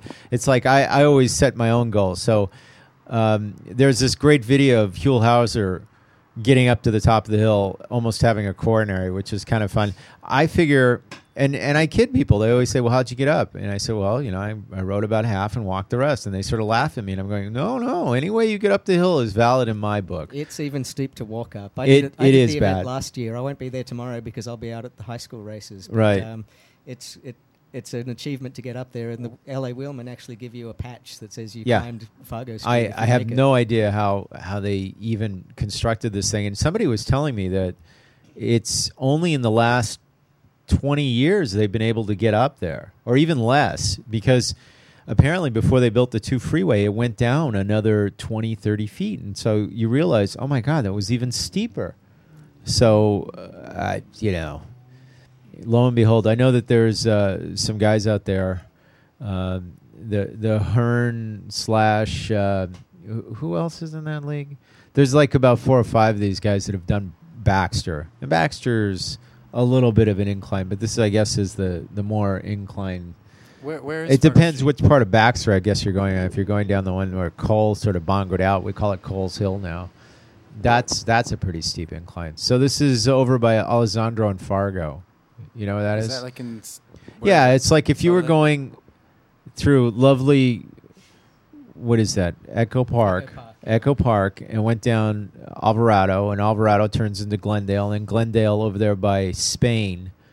There's there's a little street there, and that the school is uh, on the very right, and on the left there's a little bit of an incline, and the next time it sort of levels out for a minute, that's the bottom of Fargo and you just have to read the, the signs. Nobody ever reads the the street signs, so Caltrans has done a great job of putting up these street signs. You should look at them every once in a I, I kid because it really is steep. Even on uh, Google Street View, you can see how steep it is. Yeah, they're they they it's uh, we we kid, but there's uh, what do they call it? There's a whole different ecology at the top. I think that uh, it's like a canopy for. You know, it, it, it's a different temperature up there. There might be snow in the top of Fargo tomorrow. Who knows? So it might be clear at the bottom and snow at the top. So keep that in mind. That's how much of a Well, climate it is. Now I want to go over there, but I, And, I that- also and, and I know Brad House is calling up going, no, it's not that steep. yeah, it's not that steep for him, but all the rest of us, well, you know. so it's either there or to the CicLAvia party. No, well, do I get a choice? Yeah. Well, the LA Wheelmen event is from nine to noon. So Yeah, see? So you you still have time. Oh no, the CicLAvia party's today. I'm just thinking. Oh, of well, see, there to you go. Of You going to just don't hill. drink a lot, and you can do it tomorrow. So there you go. wow, go. my life is com- is gonna. Anyway, uh, right now going on, we we were looking at our stuff, and uh, at four five oh five uh, uh, West, um, well, forty fifth in Normandy at the school down there, they're having a clinic by cycle from now until two, and then later this on from three to five over at Atwater at uh, thirty two twenty five, I think it is, or twenty nine, uh, Casitas. That's where in Atwater um, the the kids from the uh, the bike kitchen will be wrenching over there as part of the uh, fundraiser and stuff. So I guess in, in theory there'll be some people there that could help you out. While um, I, as we heard earlier from um, uh, um, Al, that uh, the very be careful, and of course Telematique is going to be playing. Yeah, but by the time you hear this on KPFK, um, Well, don't don't feel like you've missed anything, but you because feel you can always missed check um, Midnight Ridazz, R I D A Z Z, and Mhm. check out what's going on around town. And if uh, it's an old bike event, quite honestly, you might want to check our archives because we're there reporting on it. And you can feel like you're there, if only through the magic of YouTube or so video. what do you have on on your uh, well, archives here? It's that funny that I I have Ted, and it we were getting some reactions because the plan can come out, and the plan is only good if it's enacted, and we have some sort of, let's just say, some concise um, signposts that we can refer to to say, oh, this is where we were, and this is where we're going. That that kind of. Uh, um, for forward kind of knowledge and everything. So right now, uh, we're going to hear what Ted had to say about this, and Ted brought up another point of something still going on in the in the uh, community. And you're listening now to Bike Talk. Yeah. Uh, next week, March 9th, they have the hearing on the Transportation Committee. First of its kind anywhere in the world. Allows cyclists to protect themselves without having to rely on the police. That's pretty good. Now, where where is that going to be happening? The hearing. Ah. All right. Tenth floor. Tenth floor. Okay, we'll try and get to that. He's, point, he's pointing to City Hall. Because the fight's not over. Oh, it's kind of like it's kind of like opera. It ain't over until it's over. Or is that baseball? I can never Started- tell. It hasn't started yet. Uh, we just came up to bat. Absolutely. I have to agree with you. All right. All right. Hey, well, good to see you. Good to see you. I like I like how you. Oh, it's so safe. It's actually for a smaller phone, but this one just barely fits. That's Ted telling me about uh, uh, the event next week, uh, and it's kind of poignant with all the stuff that's going on in Brazil. That uh, they're they were riding for bike right, riders' rights too, and got sort of plowed over. And uh, as we say, you can refer to the YouTube video. We picked it up on, on the BBC, but it's always kind of sad to see, and our uh, our feelings go out to all the people that got uh, hurt down there at, at the event. We always hate to see cars run over anybody, let alone when they're coming out for bike rides and stuff. So, all sorts of fun people at the event, and um, we're going to tell you one time. We we know we've said this before. Ride safe. We're out there on the streets, What but was the event? if you can't be riding seats, the big bike plan rollout that was on Wednesday. Oh, this is for harassment, and it's going to be happening on Wednesday down on the tenth floor at. Um, uh, City Hall. They're going to be having some hearings in the Transportation Board. I think they meet at uh, two in the afternoon, but you can check that. I'm sure it's going to be posted on the LACBC site or uh, at the. It's part of the calendar, so you can always check the the LA.org calendar for the city, and it'll be posted. Transportation Board meeting, Okay, so we got three minutes and a phone call. and call. there's a phone call. Bike talk. Hello. Hello, good morning. Good morning. How are you? How's it going? Hello? Hello. Can you hear us? Hello, sir. I'm sorry. I think I'm having a problem line, li- with my line here. I can barely hear you. Uh, sorry about that. Can you hear me now? Uh, I'll just fix my. Still a bit garbly, sir. Uh, if it's okay, I'll just uh, ring uh, ring back. Okay. Okay. Sorry. Calling back, I guess. Maybe? Live radio. Isn't this great? It is Bike Talk. Uh, other things going on. I hear there's a family ride going on tonight. If you've never been on a family ride and want to be part of it, there's also the Mr. Peeps ride going on. Um, and you're going, what's what's Joe Peeps? Joe Peeps is a place to get great pizza. They're meeting tonight out in the valley, and you're going, oh, do you guys only talk about LA County? No, we don't always talk about just LA City. We talk about other places, and of course, the valley is part of our little jaunt. It might be a big jaunt for you, but red line close, orange line accessible. Um, Woodley tonight and Victory at about six o'clock. They're meeting, and then they're going to go get pizza. Free slice. Anybody that brings a, a bike. If only you're cheap and hungry, you should be going to this. But uh, What- what is it? Brought to you by by a couple of our friends out there in the valley. What- It's the what's it pizza ride The- it's the pizza ride tonight. tonight tonight out in the valley How do you- um, it was they, they they came over to our, our venue the bike oven and passed out flyers knowing that we're really far and out of that loop but they wanted to extend a hand to us so it's kind of like how a lot of the the bike collectives do we try to stay in touch and and talk to each so it's, other it's another collective. It's the Valley Bikery. Maybe? it's no, it's not the bikery. It's just uh, a, I think it's actually Tick who's got an art show coming up on the the 26th or 25th. We're going to talk more about him, or uh, have him on Art Talk or or one of our other shows. All right, we got one minute. So Steven, thanks for one minute. coming on. Do you want to tell 30 us seconds. Who are you voting for? What- what's you don't on? live in the fourth district, do you? No, you? I don't. No, but But it's exciting to That's have an probably good. opportunity for change. It, it is, and and as you know, once these people do get elected to the board, they'll be making policy for a lot of Los Angeles. So come out and vote. And I'm reminded that it was 20 votes last time that was the difference in one of these city council things. 20 votes. That's like that's like a room of my friends. So who That's could how ask much for the anything difference is in more? one of these things. 20 votes. 20 votes. We're not talking like tons of percentage or anything. It's like basically, you know, an on ramp full of people. If if you want to relate it to cars, ha. I like to relate it to bike corrals. It's a it's like half a bike corral full of bikes.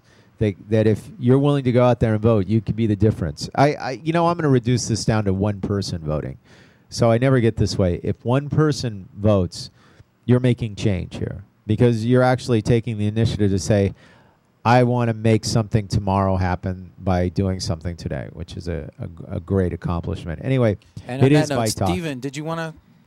Yeah, one more thing. We have um, a petition right now on the CORBA website for a, a dirt bike park out in Glendale. So check that out. It's going to be an exciting project that we're trying to move through City Council in Glendale. And thanks for having me on the show. Okay, thank you, and thank you, Chicken Leather, and we'll, we're gonna go off with. Uh, we'll see you next week. We'll go off with a song or. Song sounds good. I'm looking for the time. yeah, Or just I'm this. the time. I would like to. I mean, the valley, the the, the bike lane next Yeah. to the orange line, very inviting. All right. Very inviting. It's a question of time. You ever see me without my camera? No, I don't. I don't. And I, So, yeah, you know, I know um, that commitment is something you, you know, and, and it's physical. You're- so I'm getting a workout. Tools. Um, so, but uh, I, I'm, I'm not thinking in any kind of competition. I'm just thinking in enjoyment or something. I'd love to Oh, have well, you yeah. No, no, for no, an art ride or something. No, that's Even what if you I have mean. to I- get back on the on the pedicab, and my bring you out and my, and my and my daughter.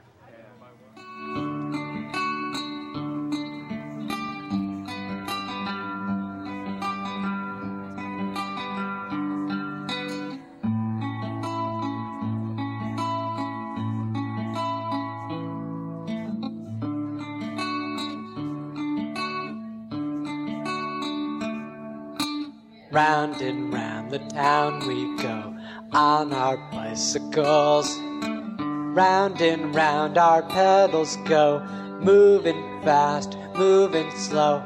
Up and down the hills we go, huffing, puffing as we go.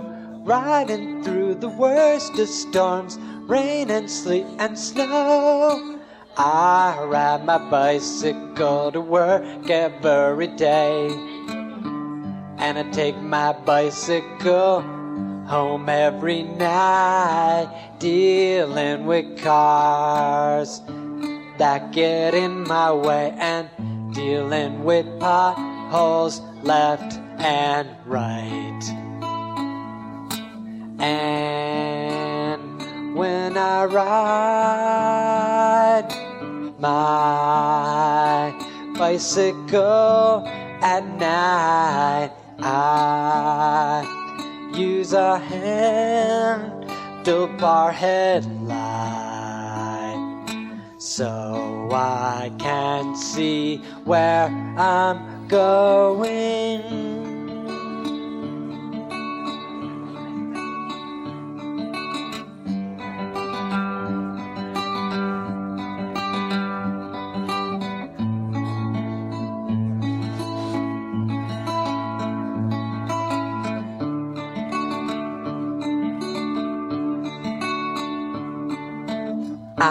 Ride my bicycle to the grocery store.